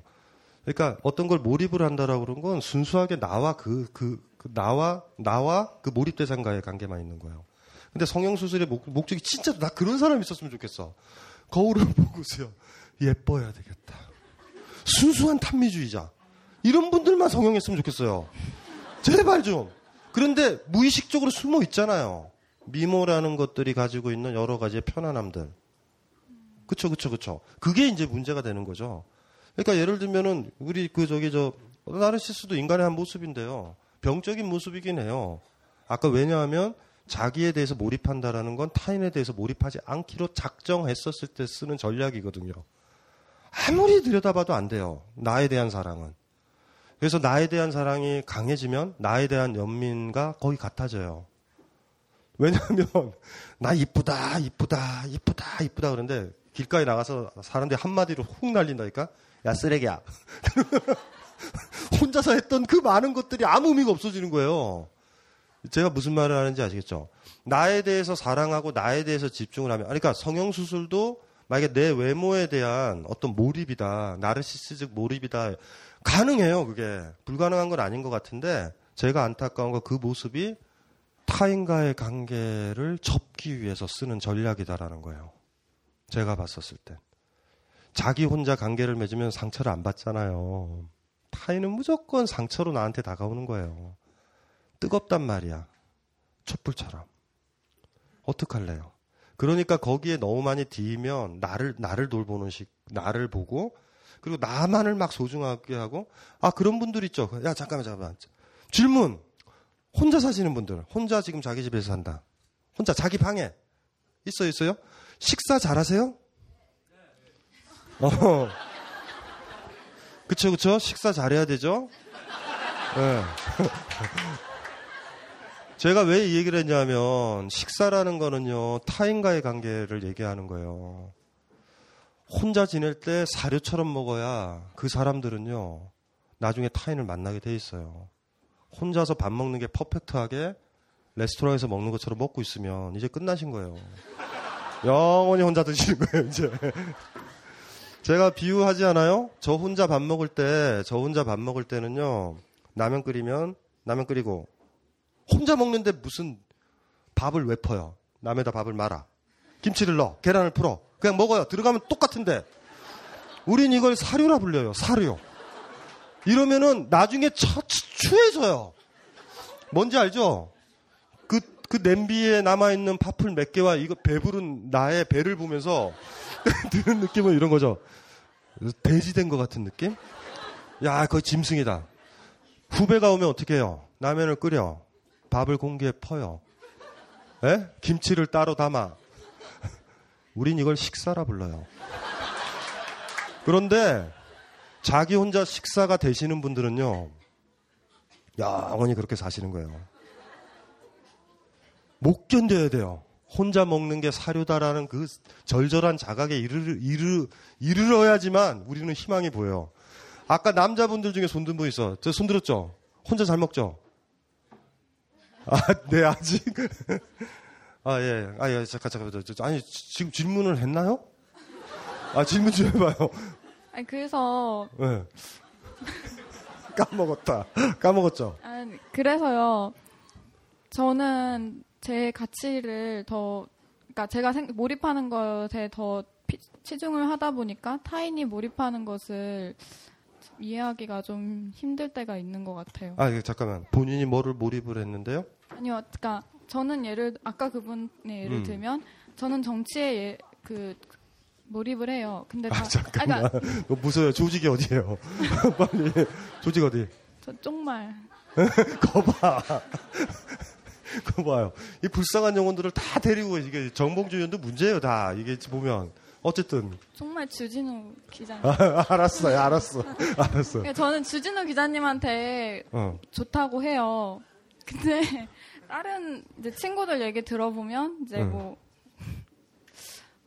뭐, 김총수님을 좋아해요. 그러면, 아까 얘 이거 말이 봐요. 이게 뭐 정치 얘기야. 아, 그러니까 개인의 차이, 작당. 개인의, 개인의 차이가 있는 건데 자기가 응. 몰입을 한 것에 대해서는. 음. 근데 거기에 제가 이제 막 너는 별로야 막 이런 식으로 판단을 하게 된다는 거죠. 아 본인이? 네. 아 이거 당연하죠. 지금 주진우 기자가 제일 좋잖아요. 네.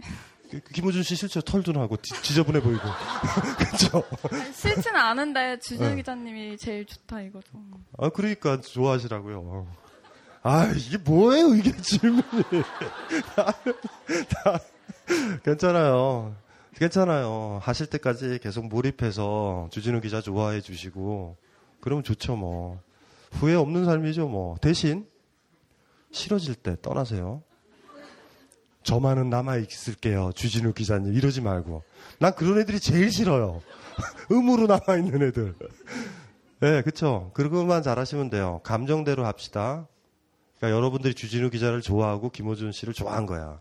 오케이, 좋아하세요. 대신 나중에 별로 안 좋아졌을 때는 아, 내가 떠나면 우리 어준 씨 털은 누가, 누가 만져주지? 이런 생각 하지 말고 쿨하게 떠나세요, 쿨하게. 음, 그것만 해주면 돼요. 그게 제가 알기로는 다른 분은 모르지만 어준 씨는 그걸 원할 거예요. 예? 예? 네, 그렇게 해주는 거예요. 감정에 충실하게. 또 다른 분요. 딱 아까부터 단순하게 든 생각인데 몰입과 집 착은 어떤 차이가 있는지가 궁금하거든요. 몰입. 몰입은요, 내가 하면 몰입이고요. 옆, 옆 사람이 뭐라 그럴 때 집착이라 그래요. 같은 얘기예요. 그러니까, 그러니까 뭐, 그, 그, 그, 그, 그죠? 불륜이랑 사랑이 같거든요. 왜냐하면 불륜이라는 건 윤이라는 게 무리륜자잖아요. 기존의 부모에 대해서 배신 때리고 어떤 남자, 어떤 여자를 사랑하는 거라고요. 사실 그 어머니라면 항상 선택을 해야 돼요, 자식한테. 내가 좋니? 그 사람이 좋니? 위험한 도박이죠. 그러니까 사실은 어떤 기존의 공동체의 질서를 벗어난다라는 게 그 불륜, 불륜이거든요, 그게. 그러니까 그게 같은 얘기죠. 같은 얘기예요. 해결됐나요? 너무, 너무 쉽게 해결돼가지고 당혹스러우신가 보다? 그 박사님 말대로 몰입할 걸 계속 찾아야 되는데, 그러다 보면 내가 빠져드는 게 이게 쾌락 때문에 빠져드는 건지, 아니면 이게 어떤 진정한 몰입이라 부를 수 있는 건지. 아유, 저, 진짜로. 쾌락이 좋은 거예요. 저 답답해 죽겠다, 진짜. 쾌락, 쾌락에만 사로잡혀서 좀 살다 죽었으면 좋겠다. 아이, 참. 답답해 죽겠네. 아니, 잠깐, 몰입이 쾌락을 주는 거예요. 근데, 어. 그러다 보면. 불쾌하면 그만두라고 그랬잖아, 내가. 제가, 제가 너무, 이- 예. 왜 이러고 있지? 이런 생각이 들잖아요. 그러니까 그럴 때 그만두라니까. 나 참. 아, 답답해 죽겠네. 머리 좀 쓰지 마요, 머리 좀. 아! 선사들이 가르쳐 주잖아요. 짠데가리 굴리지 말라고. 예전에 배웠었던 그 알량한 가치관들 가지고 여러분 행복을, 여러분이 느꼈던 걸 왜 억압을 해? 국가가 해야 될 걸 왜 여러분이 해요? 국가가 하라고 내버려둬, 검열은. 뭐를 할 수 있지? 나는 어디까지 행복할 수 있지? 난 무엇까지 해볼 수 있지? 어디까지 꼽힐 수 있지? 이것만 생각해도 시간이 없는데. 지금 인생 너무 많이 버렸잖아요, 젊은 시절. 지금 나이 들어가지고 지금 여기 모여서 고독 가지고 얘기하고 있는데, 지금. 지금은 뭘 해도 늦어요, 좀. 그러니까 그런 고민을 왜, 왜. 그러니까 생산적이지 않은 거에 제가 빠져있을 때, 아이, 진짜 답답하네. 생산하지 말아요. 소비라니까. 우리는, 우린 인생을 소비합시다. 우리가 소비하면 국가가 싫어해요. 왜냐하면 내가 음악 들어서 내 인생을 소비하잖아. 그러면 그 다음날 직장에 가서 일을 잘 못하잖아. 군인 하나가 밤새도록요 자기가 좋아하는 영화를 본 거예요. 예? 다운 받아가지고. 그 다음에 작전 있는데. 뭘 아껴요? 다이어트를 하고 삐쩍 마른 손은요. 예? 누가 잡아먹겠어? 다 써버려요. 할 수 있어요?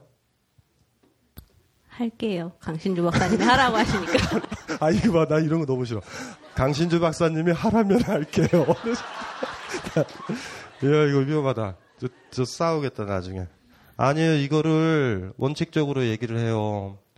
여러분의 감정을 여러분이 안 지키면 누가 지켜줄까?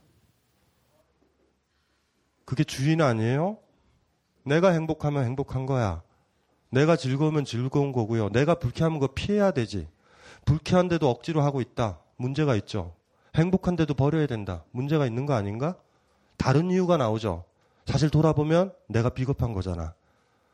내 감정 못 지키고 어떤 이익들이요. 불이익을 당할 것 같고. 이런 식의 의식들로 우리가 계속 힘들어지잖아요. 아주 쉬워요. 아주 단순하잖아. 제가 왜 단순하게 얘기하는 것 같아요? 별로 타협을 안 보잖아요, 얘기가. 알잖아요. 그쵸? 옳은 거는 옳은 거예요. 우리가 못한다고 해도 옳은 거는 진짜 똥구멍이 빠져도 옳은 얘기예요.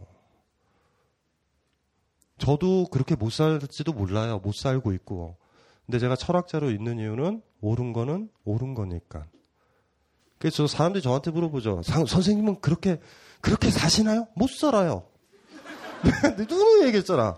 내가 사랑에 대해서 강의한 이유는 사랑이 실패해서 산 거예요. 무슨 소리인지 알죠? 다 그런 거예요. 어느 저자가 퍼펙트하게 사는데 뭐 하려고 그랬어요? 삶으로 보여주면 되지. 저 못해요. 그래서, 그래서 제가 사실 여러분한테 희망이란 말이에요. 야, 못해도 저렇게 옳은 얘기를 해도 되는구나. 그래서 자신감을 얻으세요. 옳은 건 옳은 거야. 대신 하나의 단서만. 옳은 거를, 옳은 거를 이야기했는데, 하면서 사는 것처럼 하지만 않으면 돼요. 그냥 못 하는 거예요. 근데 나는 그렇게 살고 싶다라고 얘기하자고요. 그래서 저, 저도 그렇게 있으니까 여러분들도 그러면 된다니까요. 지금 우리가 떠들었던 얘기가 퍼펙트하게 안 될 거예요. 하지만 발버둥이라도 쳐야지. 그래야 눈 감을 때쯤 되면 잘 살았다. 남 눈치 보면서 산 게 아니라 내가 결정했고 후회도 내가 했다. 샤강의 얘기는 난 너무 좋아요. 샤강이 법정에 그 대마초인가 뭔가 그 향, 그거 피고 법정에 갔을 때 너무 예쁘잖아. 막 사람들이 막 계속 아 작가의 고뇌도 있고 막 변호사가 막 이러는 거야. 어, 샤강을 옹호해야 되잖아요. 샤강의 글은요 말랑말랑한데 그러니까 이렇게 순정 순정 같은데요. 삶 자체는 너무 터프하거든요. 변호사장이잖아. 얘가 정서적으로 뭐 문제가 있고 그래서 약을 할 수밖에 없고 딱 이러는데 마지막 최종 그거에서 샤강이 그렇게 얘기했죠. 나는 나를 파괴할 권리가 있다. 그럴 생각 있으세요? 그 생각을 가지고 있어야 여러분들이 여러분 자신을 결정을 해요. 나를 파괴시킬 생각을 안 하는 사람은 다른 사람이 안전하게 살았던 걸 선택해서 배워서 사는 거예요. 감당하는 거예요. 뭔지 아시겠죠? 나는 나를 파괴할 권리가 있는 사람만이 나의 행복을 잡을 수 있는 그 힘도 있는 거예요. 있으세요? 파괴는 하고 싶지 않죠. 오늘 얘기 들은 것 중에서 좀 따뜻하고 좋은 것만 받아가지고 어떻게 좀 잘 버무려서 하고 싶죠. 그쵸? 지금은 yes라고 해서 그걸 선택을 했잖아요. 두 달 지나서 참혹한 선택이라는 걸 알 때 있잖아요. 그럴 때 그거를 끊는 거는 굉장히 힘들다는 거 알 거예요. 하지만 한 번, 두 번만 힘들어요. 다섯 번, 여섯 번만 하면 여러분의 감각과 여러분의 감정은 더 예리해져서 그런 실수 안 해. 어린애니까. 한 번도 내 감정을 지켜본 적이 없는 사람이니까 실수를 하죠. 이건 뭐지? 사랑인가? 이럴 수도 있잖아요. 이럴 수도 있잖아요. 오케이, 사랑이라고 평가가 내렸으면 가는 거예요. 아니면 접는 거예요. 계속 반복할까? 반복 안 해요. 반복 안 해요, 절대. 반복할 것 같아요? 반복 안 해요. 이제는 사랑이 뭔지, 나는 어떤 사람인지, 어떤 감정이 드는지, 나는 어떤 때 제일 행복한지 누구보다 잘 아니까. 그리고 어떤 감정이 나는 유혹이 되는지도 아니까, 이제는. 그렇게 배우는 거예요. 배워야죠. 그래서 그, 아까 얘기했던 그 얘기 너무 예쁘죠. 무서운 얘기잖아요. 나는 나를 파괴할 권리가 있다. 아까 어머님한테 얘기했던 분, 그렇게 얘기해요. 야, 너 그러면 어떻게 망가져? 엄마, 저는 저를 파괴할 권리가 있어요. 음, 농담 아니에요. 강한 얘기예요. 냅두세요. 이런 얘기예요. 내가 파괴하든, 내가 말아먹든, 내가 행복해지든, 내가 감당하겠다. 파괴도 내가 감당하겠다. 파괴 때 파괴됐다고 해서 엄마한테 징징거리지 않는다는 얘기예요. 여러분은요, 여러분을 파괴할 권리가 있어요. 어디 가서도. 그렇게 하면 안 돼! 안 되는지 알아요. 안 되는 거 해보고 싶어요. 라고 얘기하는 거. 그래야 여러분들이 돼요. 편하게 사셔도 돼요. 아까도 얘기했지만 부모님 말씀 잘 듣고. 베이비가 얼마나 편한데. 사고, 사, 사건 만나면 쪼르륵 잘, 달라갈 수 있잖아요. 이거 해달라고. 다른 분 질문이요. 아, 대, 대변인? 예, 네, 해주세요. 친구의 사정들을 얘기해 주세요, 저한테. 그건 아니고요. 예. 그냥 왜 사는지 모르겠는 사람은, 왜 사는지 모르겠는 사람들은. 왜 사는지 모른, 모른다? 죽으실 수는 있겠어요? 죽으실 수는 있겠냐고. 그, 저기, 저, 심각한가요? 친구분이? 친구에 대해서 너무 짧다. 예. 제가 친구에 대해서 말씀. 예, 예, 좀 얘기해 주세요. 아, 중학교 동창이고요. 저는 이제 저는 지식인 멤버이고 저, 저 자주 오는데 친구를 저 처음 데려왔어요. 이 고독이라는 주제에 본인이 자기한테 제일 맞는 것 같다 들어보고 싶다라고 해가지고 제가 데려왔는데 친구 중학교 때 이후부터 음, 몰입을 굉장히 많이 한 게 한 번 있어요. 신해철 광팬이어가지고 어렸을 때 서울, 대전, 대구, 부산 다 돌아다니고 굉장히 몰입을 했는데 그 나머지에 대해서는 좀 관심이 없는 것 같아요. 뭐 제가 소개팅을 딱 한 번 해줬는데도 음 그러니까 이야 대화가 끈 대화를 이어갈 수가 없을 만큼 뭐 이렇게 뭐 관심 있으세요? 그러면 아니요. 아니요. 이래가지고 잘 안 된 거예요.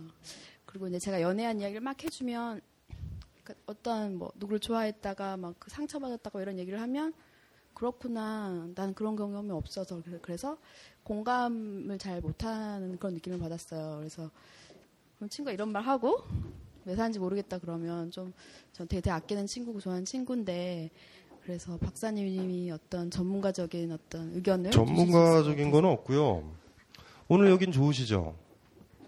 오늘 여기 괜찮으세요? 그거 길게 보지 마세요. 인생의 목적을. 왜 사냐라는 오만한 질문 하지 마세요. 오늘 좋았느냐? 지금 이 시간이 좋으냐? 그거에 집중해서요. 항상 헷갈리면 지금 감각에 집중해야 돼요. 내가 이 모임이 좋은가? 이 사람과 같이 있는 게 좋은가? 이 책이 좋은가만. 이 책을 다 읽은 게 어떤 의미가 있을까? 이러면, 이러지 말고 지금만 집중해요. 이 세상에서 제일 죽이고 싶은 인간이 삶의 의미를 안다라는 거라고. 삶의 의미를 뭐, 뭐, 뭘, 뭘 찾으려고요? 길게 보지 마세요. 커피 맛있었어요, 오늘? 그거. 별로였어요? 그거를 표현하는 거예요. 별로다. 그거 있잖아요. 얘기할 수 있죠. 친구분이 그걸 도와줘야 돼요. 삶이 뭐냐라는 것좀 알죠. 그 남자랑 소개팅 해줬는데 그놈이 싫은 거예요. 아, 또, 또, 또 괜찮았대요? 나쁘지 않다라는 건 나쁘다라는 거예요. 그 본인이 미안해가지고 지금 그런 거고요. 진짜 좋아 보세요. 그렇게 반응 안 하죠. 몰입하는 사람 생기면.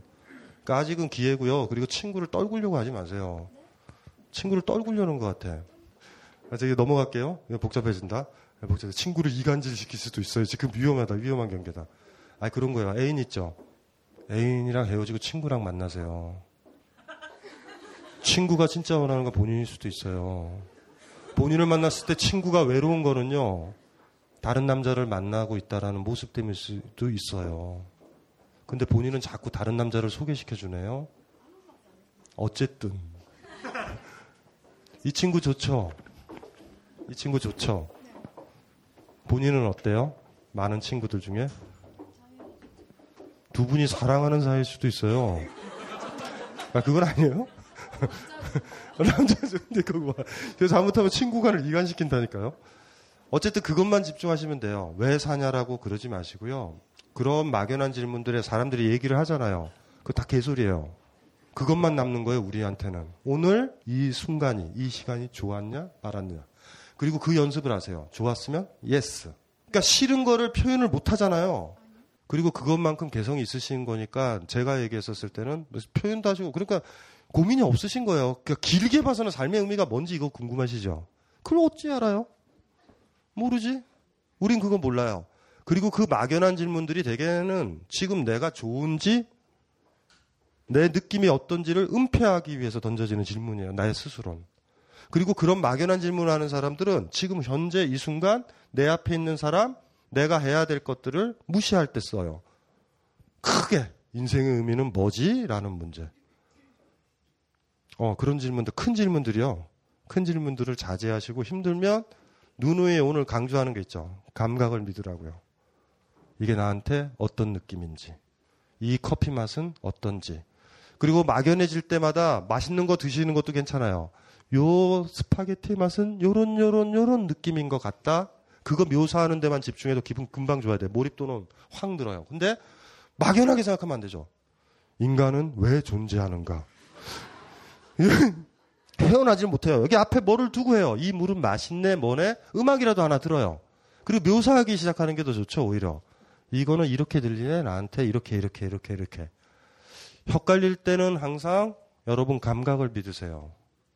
그리고 감각을 부정해서 행복한 사람은 지구상에 본 적 없어요, 저는. 여러분, 감각을 믿으세요. 지키기는 만만치 않아요. 어, 느낌이 안 좋은데 그 사람과 어떤 사람과 같이 있을 수도 있고 싫다고 얘기를 할 수도 있어요. 그래도 감각을 믿으세요. 그렇게 하시면 될 것 같아요. 또 다른 분 질문 있나요? 아, 네. 저는 왜 울, 울고 시작해요? 음, 좀 목소리가 떨려도 이해해 주세요. 저는 저희 부모님의 어머 어, 저희 부모님의 고독에 대해서 여쭤보려고 하는데 저는 집에서 정말 예쁘기만 한 말 잘 듣는 딸이었습니다. 잠깐 제 자랑을 하자면 고등학교 때 고등학교 때도 공부를 잘했고 대학교 들어와서도 계속 장학금을 받으면서 성적으로 장학금 받으면서 다녔고 남들은 뭐 취업하기 어렵다고 하는데 저는 대학교 졸업하기 전에 취직이 잘 돼서 회사 생활을 했는데 회사 생활을 하는 가운데 회사에 잘 적응을 하지 못했고 제가 좋아하는 일이 아니라고 생각해서 그만두고 지금은 정말 제가 좋아하는 일을 찾으려고 노력을 하고 있습니다. 그러는 가운데 이제 제가 떳, 부모님 앞에 떳떳하지 못하다는 생각이 들어서 자주 연락을 못 드려요. 그리고 그렇게 그리고 부모님 연락이 오면 부담스러워서 저도 모르게 약간 피하게 되는 경향도 있었고 그러는 사이에 어느 날 엄마 부대중 전화가 네 통이 넘게 와 있는 거예요. 보통 그렇게 저한테 부담을 주실까봐 연락을 잘 안 하시는데 그런데 알고 보니 저녁에 아 그래도 이렇게나 전화를 하시는 거 보면 뭔가 급한 사정이 있겠구나 하고 전화를 했더니 아빠가 많이 아프시다는 거예요. 그러면서 저한테 전 어쩜 그렇게 이기적이냐는 말을 하셨는데 아까 박사님은 그렇게 하면 성공한 인생이라고 하셨는데 저는 물론 저는 저 제가 이렇게 제가 좋아하는 일을 찾으려고 소신 있게 백조 생활을 하고 있는 거에 되게 자신이 있고 그렇지만 가끔 저한테 연락을 하시는 부모님의 연락, 뭐 엄마 목소리를 들을 때거나 엄마가 요즘 뭐해? 음, 열, 이력서 쓰고 있어. 그러면 어 그래 열심히 해라는 말이라던가 아빠가 정말 뭐 일주, 이주에 한 번씩 문자 보내시면서 왜 이렇게 아빠한테 안부 연락도 없니? 하면서 서운한 내색을 내비치실 때 죄송한 마음이 너무 들어요. 들으면서도 또 아, 엄마 아빠한테 떳떳하게 내보일 게 없으니까 또 연락은 더 자주 못하게 되고 물론 엄마 아빠한테 벗어나서 제 스스로 독립하는 게 맞지만 지금 저는 엄마 아빠의 도움을 전혀 받지 않고 살고 있으니까 맘만 먹으면 끊고도 지낼 수 있는데 그러기에는 너무 죄송한 마음이 들고 또 인터넷에서 이런 글을 봤어요. 부모님이 자식한테 간섭하는 건 어떻게 보면 당연한 거라고. 자기 심장을 꺼내서 물도 주고 물, 물 먹이고 밥 먹이고 하면서 키웠는데 어떻게 그게 자기 게 아니라는 생각을 할 수 있겠냐는 글을 봤는데 죄송한 마음이 들면서도 연락을 못 하, 자주 못 드리고 있습니다. 부모님의 고독함이 저로 인해서 생긴 거라 저는 계속 불편한 마음을 가지고 지내고 있어요. 성당에 보내세요. 그분을 성당에 모시면 다 해결돼요. 그리고 이런 건데 여러분들이요 힘든 일이 있거나 좀 사회적으로 보면은 그렇게 자랑스럽지 않거나 이런 처지에 있었을 때 부모님한테 연락 못 하죠. 그럼 부모님들이 여러분들이 그렇게 남루하게 키운 거예요. 1등 잘했을 때 껴안아 줬었고 성적 올랐을 때 껴안아 줬던 거니까 그건 나중에 다 받는 거예요. 그래 본인이 하고 있는 거고. 제가 그렇죠. 여러분들이 사고가 나거나 이혼을 하거나 회사에서 정리하고 됐을 때 제일 먼저 부모님 찾아가 볼 분 손 들어 봐요. 어, 몇 명 갑자기 들었다가 확 내린다. 오케이. 여러분들 부모님은 존경하세요. 사랑으로 온 사람은 사랑으로 가는 거고요. 본인도 하고 있는 거예요, 지금. 부모님은요, 본인들이 했었던 걸 받는 거예요. 딸이 버젓하지 못하니 연락을 못 하겠다면 미루어 짐작이 되죠. 그렇게 키웠으면 어렸을 때 스트레스 꽤 있었고, 그래서 공부를 잘한 거예요. 그럼 어떡하겠어요? 사람의 관계는요, 그, 뭐예요. 감나무 심는 것 같다라고 그래요, 어른들이. 감나무는 바로 안 열려요? 10년, 15년 있다 열린다고. 지금 부모님은 그 가시를 따고 있고 본인의 모습이거든요. 본인의 감정대로 하세요. 지금 갑갑해서 내 모습이 버젓하지 않으니 연락을 하기 싫다? 음, 하지 마세요, 그때는. 근데 어머님, 아버님이 보고 싶다? 그때는 연락하세요. 그래도 저는 저분이 착한 딸인 것 같아요. 본인을 그리 키워난 건데. 우리 부모들이 얼마나 남녀한지 아시겠죠? 사냥감이 가지고 있어야 1등을 해야 편안하게 들어오게 우리를 키운 거예요. 그러니 우리가 망가지고 우리가 사회 지탄을 받을 때 부모님한테 안 가잖아. 자동차라도 한 대 있어야 가잖아요. 쿨하게 가야 되는데 엄마 그 새끼랑 이혼했어. 밥 좀 줘요. 이렇게, 이렇게, 이렇게 돼야 되는데. 뭔가를 얻어야 돼. 뭔가 커져야지 가요. 부모님은요, 아쉽게도 그 대가를 지금 받고 있는 거예요. 근데 본인이 착하다. 내가 봤을 때 저렇게 울 정도로. 착, 착 매정, 매정하게 굴어야 되는데. 착한 거예요. 근데 감정대로 하라고 그랬잖아요. 보고 싶을 때, 에이씨, 나 그렇게 키웠으니까 연락하지 말지! 이것도 나쁜 거예요. 감정대로 해야 후회를 안 해요, 매번. 전화 걸고 싶을 때 있죠. 거시고요. 걸기 싫을 땐 절대 하지 마요. 의무적으로는 하지 말자. 예? 의무적으로 하는 건 제일 끔찍한 인간관계니까. 엄마가 그러죠. 왜 전화 안 했어? 하기 싫었어요. 이런, 이런, 이런 쿨함. 그러면, 그러면 엄마가 너무 좋아한다고 나중에 전화 걸면 내 딸이 전화 걸고 싶을 때 했다는 걸 알아요, 드디어. 좌우지간 최고로 중요한 게 정직하고 당당한 거예요. 사랑한다면. 부모님 사랑하시죠, 나름. 그럼 정직하게 하세요. 그리고 왜 전화 안 했어? 음, 목소리 듣고 싶진 않았어요. 좀 부드럽게 얘기는 해야 되겠죠. 하기 싫어. 하기, 하기 싫었어. 뭐 이렇게 얘기하면 되고요. 그걸 정확하게 얘기하면 나중에 본인이 전화를 하면 어머님은 너무 편하겠다 했죠. 내 딸이 전화 걸고 싶어서 전화를 한 거예요. 여러분이라도 그렇게 해요. 예전에 여러분들 부모님은 그리 못 키웠어. 여러분들 탓이 아니에요. 지금 여러분 삶이 이렇게 망가진 건. 진짜 그 니체의 짜라투스트라는 이렇게 말했다에 그 구절 나오더라. 저놈의 인간들이 자기도 극복도 못한 인간들이 저렇게 왜 애를 퍼질러 나는지 모르겠다. 짜라투스트라가 그렇게 말했어요. 짜라투스트라 말은 되게 오라. 또, 또 여기 질문 있으셨죠? 저는 계속 시원했는데요. 약간 찝찝했던 부분이 아까 첫 번째 사연들을 하신 분인데요. 제가 요즘에 생각했던 거는 어 누가 나를 쓰레기라고 하든 누가 나를 이쁘다고 하든 그거에 휘둘리지 않고 나를 사랑하자 이렇게 생각을 했었는데 박사님은 전혀 반대로 말씀을 하셔서 제가 지금 무척 혼란스럽습니다. 아 혼란이 아니라 누가 쓰레기라고 그러면은 그 사람을 안 만나라 만나지 말라라는 거예요. 제 얘기의 포인트는 이거 뭔지 알죠? 계속 그 인간을 만나면 난 내가 쓰레기로 굳어진단 말이야. 제가 뭐 얘기하는지 아시겠죠? 내, 내가 나에 대한 의미부여들이나 이런 것들은 타인이 나한테 부여한 의미부여들의 총체로 만들어져요, 대개가. 비범한 영혼들은 있어요. 짜라투스트라나, 시타르타나, 이런 1%, 상위 1%에 해당하는 애들이 있어. 인생이 재밌는 게요. 상위 1%만 위대한 사람이 되고요. 하위 2%는 쓰레기예요. 얘는 개조가 불가능해. 항상 중요한 건 우리가 99%라는 거예요.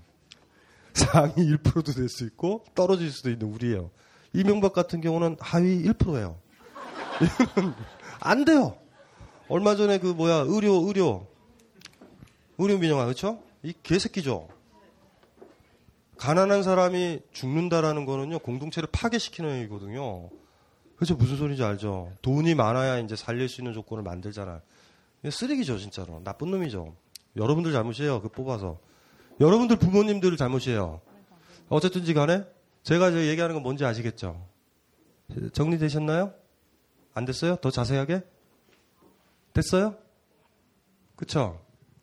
걸어 다니세요.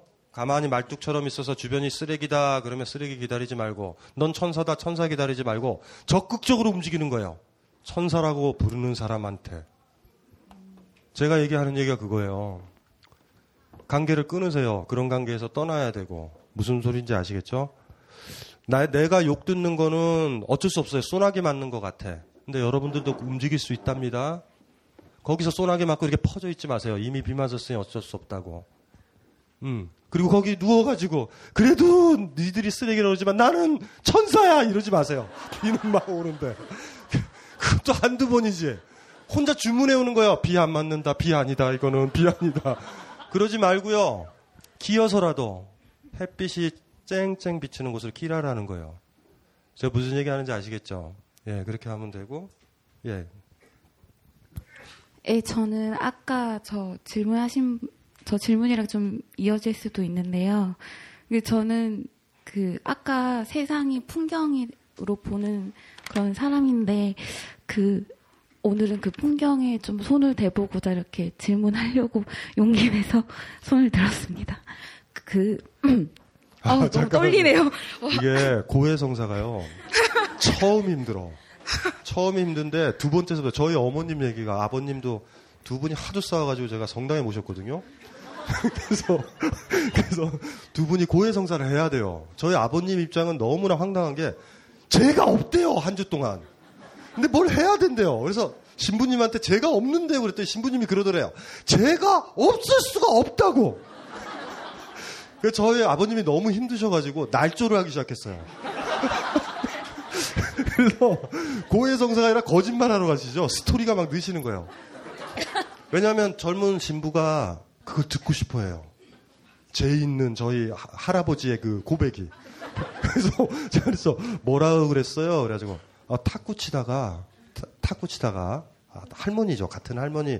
저희 아버님은 운동을 잘하셔가지고 뭐 그래 똑같아요. 옛날에 옛날에 똑같으신 것 같아요. 젊었을 때랑. 탁구 가르쳐 준다 이렇게 손 잡는 거 있죠. 그거를 그거를 하시고 이렇게 돌아가셨는데 그 저희 그 그런 거죠. 그래서 손을 잡았다. 그래서 그 할머니가 마음에 들었다. 그래서 음심을 품었다. 아, 여든 먹어서 음심 품어서 뭐해요? 근데 그거를 얘기를 해야 되는 거죠. 한 번만 힘들어요. 고해성사 한 번만 힘들다고요. 딱 한 번만. 이제는 진짜 세상에 나오신 거예요. 좀 이따 욕도. 욕도 한번 해보세요. 욕은 평소에 자주 해요. 뭐, 세계가 풍경이라면서요. 근, 예. 그냥 뭐, 예. 그 아까 전 저분하고 달리 그 자신을 사랑하는 걸 버려라라고 하셨잖아요. 그 굉장히 와 닿았어요. 저는 좀 최근에 아 나 자신을 사랑하고 내 자존감을 높여야 된다는 거에 좀 몰입이 아니라 오히려 그냥 집착을 하고 있었는데요. 아 그거에 벗어 날려면 그 아까 말씀하셨듯이 그러니까 나를 사랑하게 만드는 사람을 만나야 한다고 하셨잖아요. 근데 그러려면 이제 저는 이렇게 많은 사람들을 만나야 되는데 사실 그 좀 주변에서도 넌 좀 사람 좀 만나고 다녀라고 할 정도 그런 얘기를 좀 많이 듣는데 그 사실 좀 두렵거든요. 그 모임 그 낯선 장소에 간다는 게. 근데 사실 회사 생활에서는 그 잘하는데 그러니까 내가 내가 속하고 내가 있어야 할 곳에서는 그 사람들하고 관계는 좋은데 사실 회사에서도 팀 사람들하고 관계는 좋지만 그 다른 팀 사람하고는 그냥 인, 인사만 하는 정도 딱 그냥 제 스스로 선을 그어버려서 그러니까 내가 어디에 다른 데 스스로 속해야 된다라는 그런 자각이 없어요. 그래서 그 좀 그 좀 만나고 다녀라 그 좀 유리창을 깰 수 있는 그런 돌직구 그런 한 말씀 부탁드립니다. 돌직구도 필요 없고요. 사람 만날 때 그 사람을 영원히 만난다라고 만나지 마세요, 절대. 이거 이 새끼 마지막이다. 이러고 만나면은 다 하면 돼요. 야, 이 개새끼야 하고 헤어져도 돼요. 근데 자꾸 어디선가 만날 것 같아. 그래서 조심스럽고 이러해지는 거예요. 그러니까 매번 사람을 만날 때 그래서 본인이 그랬잖아요. 직장이나 이렇게 같이 있는 사람을 만난다. 그거부터가 문제인 거예요. 왜 그 사람들이 왜 편하냐면 계속 볼 사람들이잖아. 근데 어떤 사람을 만날 때요, 어떤 사람과 진짜 정면으로 만날 때는 그런 거예요. 이 인간이 날 미워해도 상관없다. 내일은 영원히 안 만날 거니까. 그러니까 이렇게 이런 식으로 예? 왔다. 왔어요. 왔어요. 왔어. 응. 어, 제가 가장 좋아하는 철학 박사. 사실은 유일하게 알고 있는 철학 박사거든요. 어, 오늘 주제가 뭐였어요? 아, 이분이 고독한 분이에요. 이분이 이제 최근에 이혼을 하셨고, 어, 그리고 그 이후로 연애를 제대로 못하고 있는 걸로 알고 있어요, 제가. 그래서 주제를 고독으로 정했죠. 아, 요건 사실입니다. 응. 연애를 제대로 못하고 있는 걸로. 근데 이제 왜 이렇게 요새 배가 나와요? 옛날에 괜찮았었는데. 고독해가지고. 고독해가지고. 자꾸 먹다 보니까. 근데 제가 궁금한 게 항상 있어요. 뭐? 왜 강신주 무료 철학 박사의 강연에는 이렇게 여성의 비율이 높은가? 다른 강연도 그렇다고 하더라고요. 아. 이 철학 박사님이 하시는 다른 강연도. 왜 강신주 철학 박사를 좋아하는 거야, 여자들은?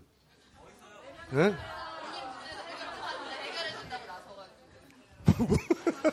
자기 문제나 해결해요. 그동안. 그래서 그 제가 항상 얘기했잖아요. 그 저기 저 뭐냐면 아파본 사람만이 아픈 사람에 대해서 얘기를 하거든요. 근데 남자는 왜 왔어? 여자예요. 아, 여자가 많을까봐.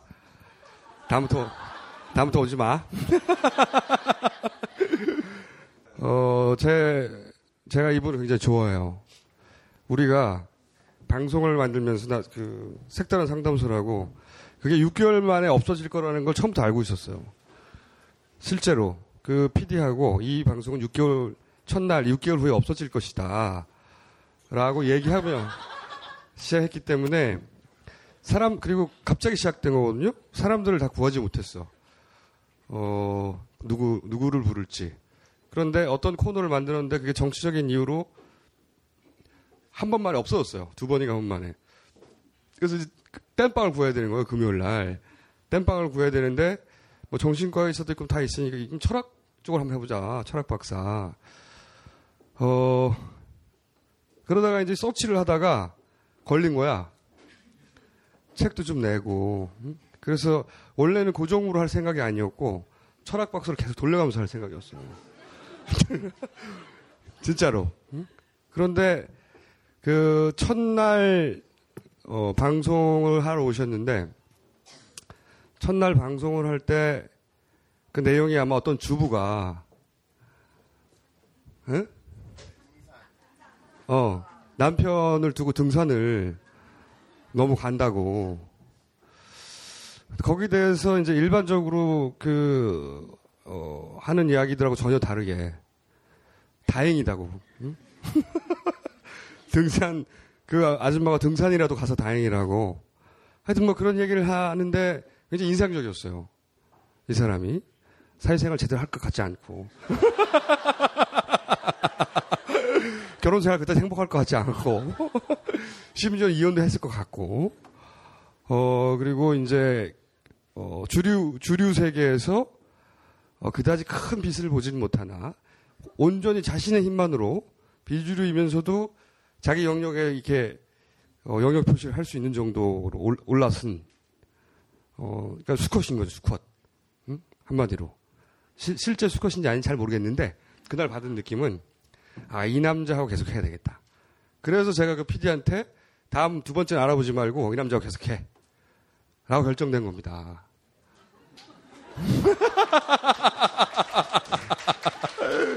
제가 대- 들은 얘기랑은 좀 달라요. 그 PD가 한 말은 다 거짓말이에요. 철학 박사님한테 기분 좋으라고. 어쨌든 처음 볼 때부터 마음에 들었어요. 맨 처음부터. 제가 보통 남자를 별로 마음에 안 들어 하거든요. 처음 볼 때부터 마음에 들었다. 그, 그거는 저는 제가 좋아하는 이유를 아는데 왜 모든 강연에 80, 90%는 여자가 채우는가. 여기에 대해서 분노를 금할 수가 없었고 저는. 어떻게든 막고 싶었고 그것을. 어, 그래서 한번 물어본 거예요. 이 남자 어, 철학 박사 말고 이 남자의 매력은 무엇인가? 음? 남자로서도 매력이 있어서 온 거죠. 남자로서 매력이 전혀 없는데 그저 책이 재밌었기 때문에 온 사람 손 들어 봐요. 두 명 정도 있네요. 참아 들지 못하는 사람은 70명 정도 되는 것 같고. 어, 할 얘기 끝났어요, 저는 이제. 자, 그러면. 네, 이제 마무리를 해야 돼요, 저희도. 예. 아니, 뭐, 뭐. 지- 질문 답변 받고 그러셔야지, 계속. 예? 우리 좀 끝났어요. 우리가 이제 여기까지 있- 있는 건 어준 씨가 언제 들어오는지, 어준 씨 얼굴 보고 가겠다고 지금 남아 있었던 거니까. 어쨌든 그 저도 이렇게 저 방송에서 처음 보고 사실 그 김원준이라는 사람이 누군지를 몰랐어요, 기본적으로. 그래서 봤는데 이상 수염이 많이 나고 지저분하고 막 그래가지고 처음 받은 이미지가 그랬는데 처음에 이제 저도 얘기를 하면서 그, 그 뭐라 그래야 되냐면 세련되지 않은 거. 어, 무슨 소리 제가 얼마나 세련됐는데. 세련되지 않았거든요. 근데 세련되지 않은 사람, 세련되지 않는다라는 게 정직하다라는 얘기이기도 해요. 그러니까 강하지, 강한, 약한 사람들이 꿈이거든요. 그래서 우리 사회 참 신자유주의 1997년 이후서부터 뭐 그 이후에 인간 형태가 사실은 이제 어준 씨 같은 인간 형태가 많이 생겨야 우리 사회 독재라든가 자본주의 문제 이런 것들이 없어지거든요. 그러니까 혼자 가지고. 안 된다라는 데 문제가 있죠. 그래서 처음에 딱 봤을 때 좋았어요. 참 보기가. 아, 너무 좋았어요. 아, 이런 중생도 있다면 철학을 할 만하겠다. 가능하구나. 그래서 이제 무학의 통찰이라고 이제 어준 씨가 그러잖아요. 그게 사실 자랑이 아니거든요, 그게. 정확하게는. 근데 저같이, 그러니까 이제 이게 문제는 뭐냐면, 아, 막 책을 수십 권을 통해서 얻었었던 통찰들을 삶에서 할 수도 있구나. 그러니까 사실은 어쩌면 이, 이 어준 씨는 경험이죠. 딴지일보서부터 경험으로 올라왔고 저는 인문학하고 철학 공부하면서 그쪽으로 간 거죠. 그래서 그게 맞을 줄 만났죠. 그래서 뭐 기본적으로는 정서적으로 일치하죠. 그래서 어준 씨가 뭐 이렇게 너무 거칠어서 세련되지 않기 때문에 사고 치는 게 많거든요. 사실은. 참. 제가 얼마나. 아이, 잠깐 예전에 기억나시죠? 우리 저 저기 저 저 우리 정봉주 그 비키니 건요. 그래가지고 그때 우리 김보경인가 박보경 기자가 저기 그 남루한 몸으로도 이렇게 이렇게 이렇게 다시 한번 했었던. 그 제가 경향신문 비상경보기 두 번째인가 세 번째 때 문맥을 모르는 게 보수적이다. 너희들은 문맥을 아느냐라는 글을 썼잖아요. 썼더니 막 악플이 막 엄청 오는 거예요 여성당체에서. 그래서 제가 저 전화했잖아요 바로. 도대체 처신을 어떻게 하고 다녔길래 왜 이렇게 욕을 얻어 많이 먹냐, 먹느냐고. 어준 몰라요. 난 기, 전혀 들리지 않기 때문에 악플 같은 아니, 거는. 그거를 가르쳐 드릴게요. 음. 이게 왜 그러냐면 어준 씨는 이렇게 찢어요. 그 지적 허위라는 거. 그래서 사실 어준 씨를 싫어하는 사람들이 대개 가 보면 흔히 우리가 말하는 진보적인 농객을 자처하는 사람들이야. 진보 농객을 자처해요. 예를 들면은 진중권서부터 어준 씨 싫어한다고요. 난 그런 움직임이 너무 많이 봤어요. 자기들이 그 헤게모니를 져야 되는데 갑자기 학위도 없고 뭣도 없고 막 거친 얘기로 사람들을 끌어당기다. 이- 그러니까 어준 씨의 진정성을 모르는 거예요. 어, 샘나서 정확하게는. 그래가지고 그래가지고 사실은 참 그게 안타깝죠. 그래서 사실 지식인 중에 그러니까 정확하게 박사학위를 받은 사람 중에 유일하게 제가 지지자예요. 그러니까 저,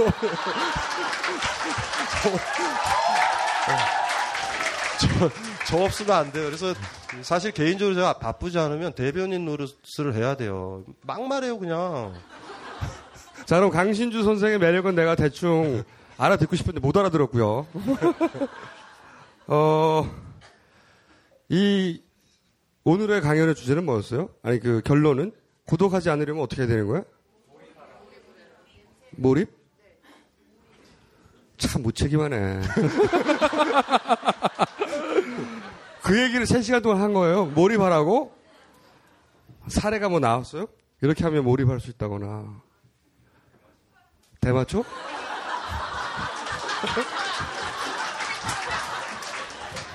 대마초를 피면 몰입할 수 있다고? 어, 술을 마시고 춤을 추고. 어. 이 대마초의 경우는 말이죠.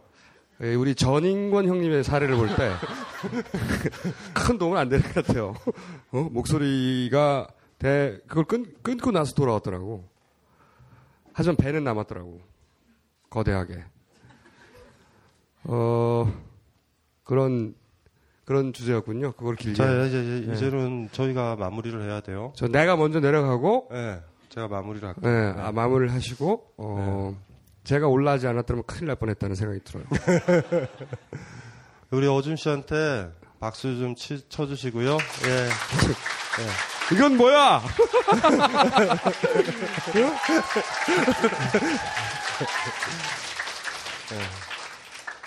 그래 내가 좋겠죠. 근데 보통은 이제 우리가 자. 이 강신주 철학 박사에게 박수 부탁드립니다. 이렇게 해야 되는데 자기가 나한테 건방지게 박수를 쳐주라고. 예. 자 그럼 다음에 뵐게요 저는. 예. 네. 음. 자, 이제 우리가 이제 저 우리 여기 이제 사이트에서 공고 같은 거 하죠. 여러분들이 다루고 싶은 게 올라와야 돼요. 그러니까 이거를 이 테마를 다루고 싶다라고 그러면 올라오시면 우리 여기 이제 그 관리하시는 분이 그걸 골라가지고 주제로 정하거든요. 그러니까 주제를 뭐 제가 정하고 싶지는 않고 뭐 막 그런 거 하고 싶죠. 뭐 혁명, 뭐 이런 걸 하고 싶은데 그런 걸 하지 말고 여러분들이 그걸 올려주시고요. 그래서 이제 다음 달에 할 때는 더 재밌는 주제로 그리고 고해성사의 자리를 적극적으로 이용해야 된다. 이거는 맞아요. 자기 얘기 하세요. 자기 얘기를 많이 하고 아픈 얘기를 많이 하면 속이 후련해요. 그러니까 그거는 일단 배워야 될 건 다 배워야 돼요. 뭐 천주교에서 썼었던 방법이든 뭐든 간에 좋으면 다 가져다, 가져다 써야 되거든요. 이게 때때로 우리가 글을 쓰고 자기 반성하는 일기를 쓰거나 편지를 썼었을 때 위로가 되는 이유는 별게 아니라 그런 거거든요. 자기가 힘든 거를 묘사하는 그 순간 힘든 거에서 거리가 두어지죠. 좌우지간 그림을 그리려고 그러면 그 그림을 그리려는 대상에 거리가 띄어져야 되죠. 그래서 그림을 그리려고 그러면 그 그리려는 거와 멀어져야 되잖아요. 일정 정도 거리가 있어야 되잖아. 글 쓰기가 그래요. 이야기하기가 그렇거든요. 제가 아까 어떤 분이 얘기했지만 모든 사람들이 이건 나만의 고민이다라고 얘기를 하지만 그런 거 없어요 거의. 친구들이랑 얘기를 하다 보면 거의 비슷한 고민. 아까 여섯 개, 일곱 개 정도 들었죠. 소재는 다르지만 다 우리 얘기잖아요. 똑같은 거예요, 사실은. 별 차이가 없어요. 디테일에서만 차이죠. 그래서 우리는 이야기를 할수 있는 거고, 그래서 제 이야기를 듣는 거고요. 그래서 어떤 책을 보는 거예요. 같은 얘기니까, 사실은. 그래서 그거를 공감을 하기 위해서라도 여러분들이요, 아주 적극적으로 나중에 사연 같은 것들 있죠. 길어도 되거든요. 네, 그런 것들을 이렇게 올려주시고 해가지고 이거는 이제 제 생각은 우리가 끌고 가는 여러분들이 끌고 가는 그래서 이 테마들 하나하나를 정리할 때마다 조금씩 조금씩 키가 커졌으면 좋겠다. 예, 정신적 키가 조금씩 조금씩 커진, 커지는 거죠. 예, 그렇게 됐으면 좋겠다라는 생각이 들어요. 예, 그래서 어쨌든 이 늦은 시간까지 벌써 11시다. 11시가 됐는데, 예, 예, 빨리, 빨리 집에들 가셔서 다시 정상적인 생활을 예, 영위하세요. 오늘 마치겠습니다.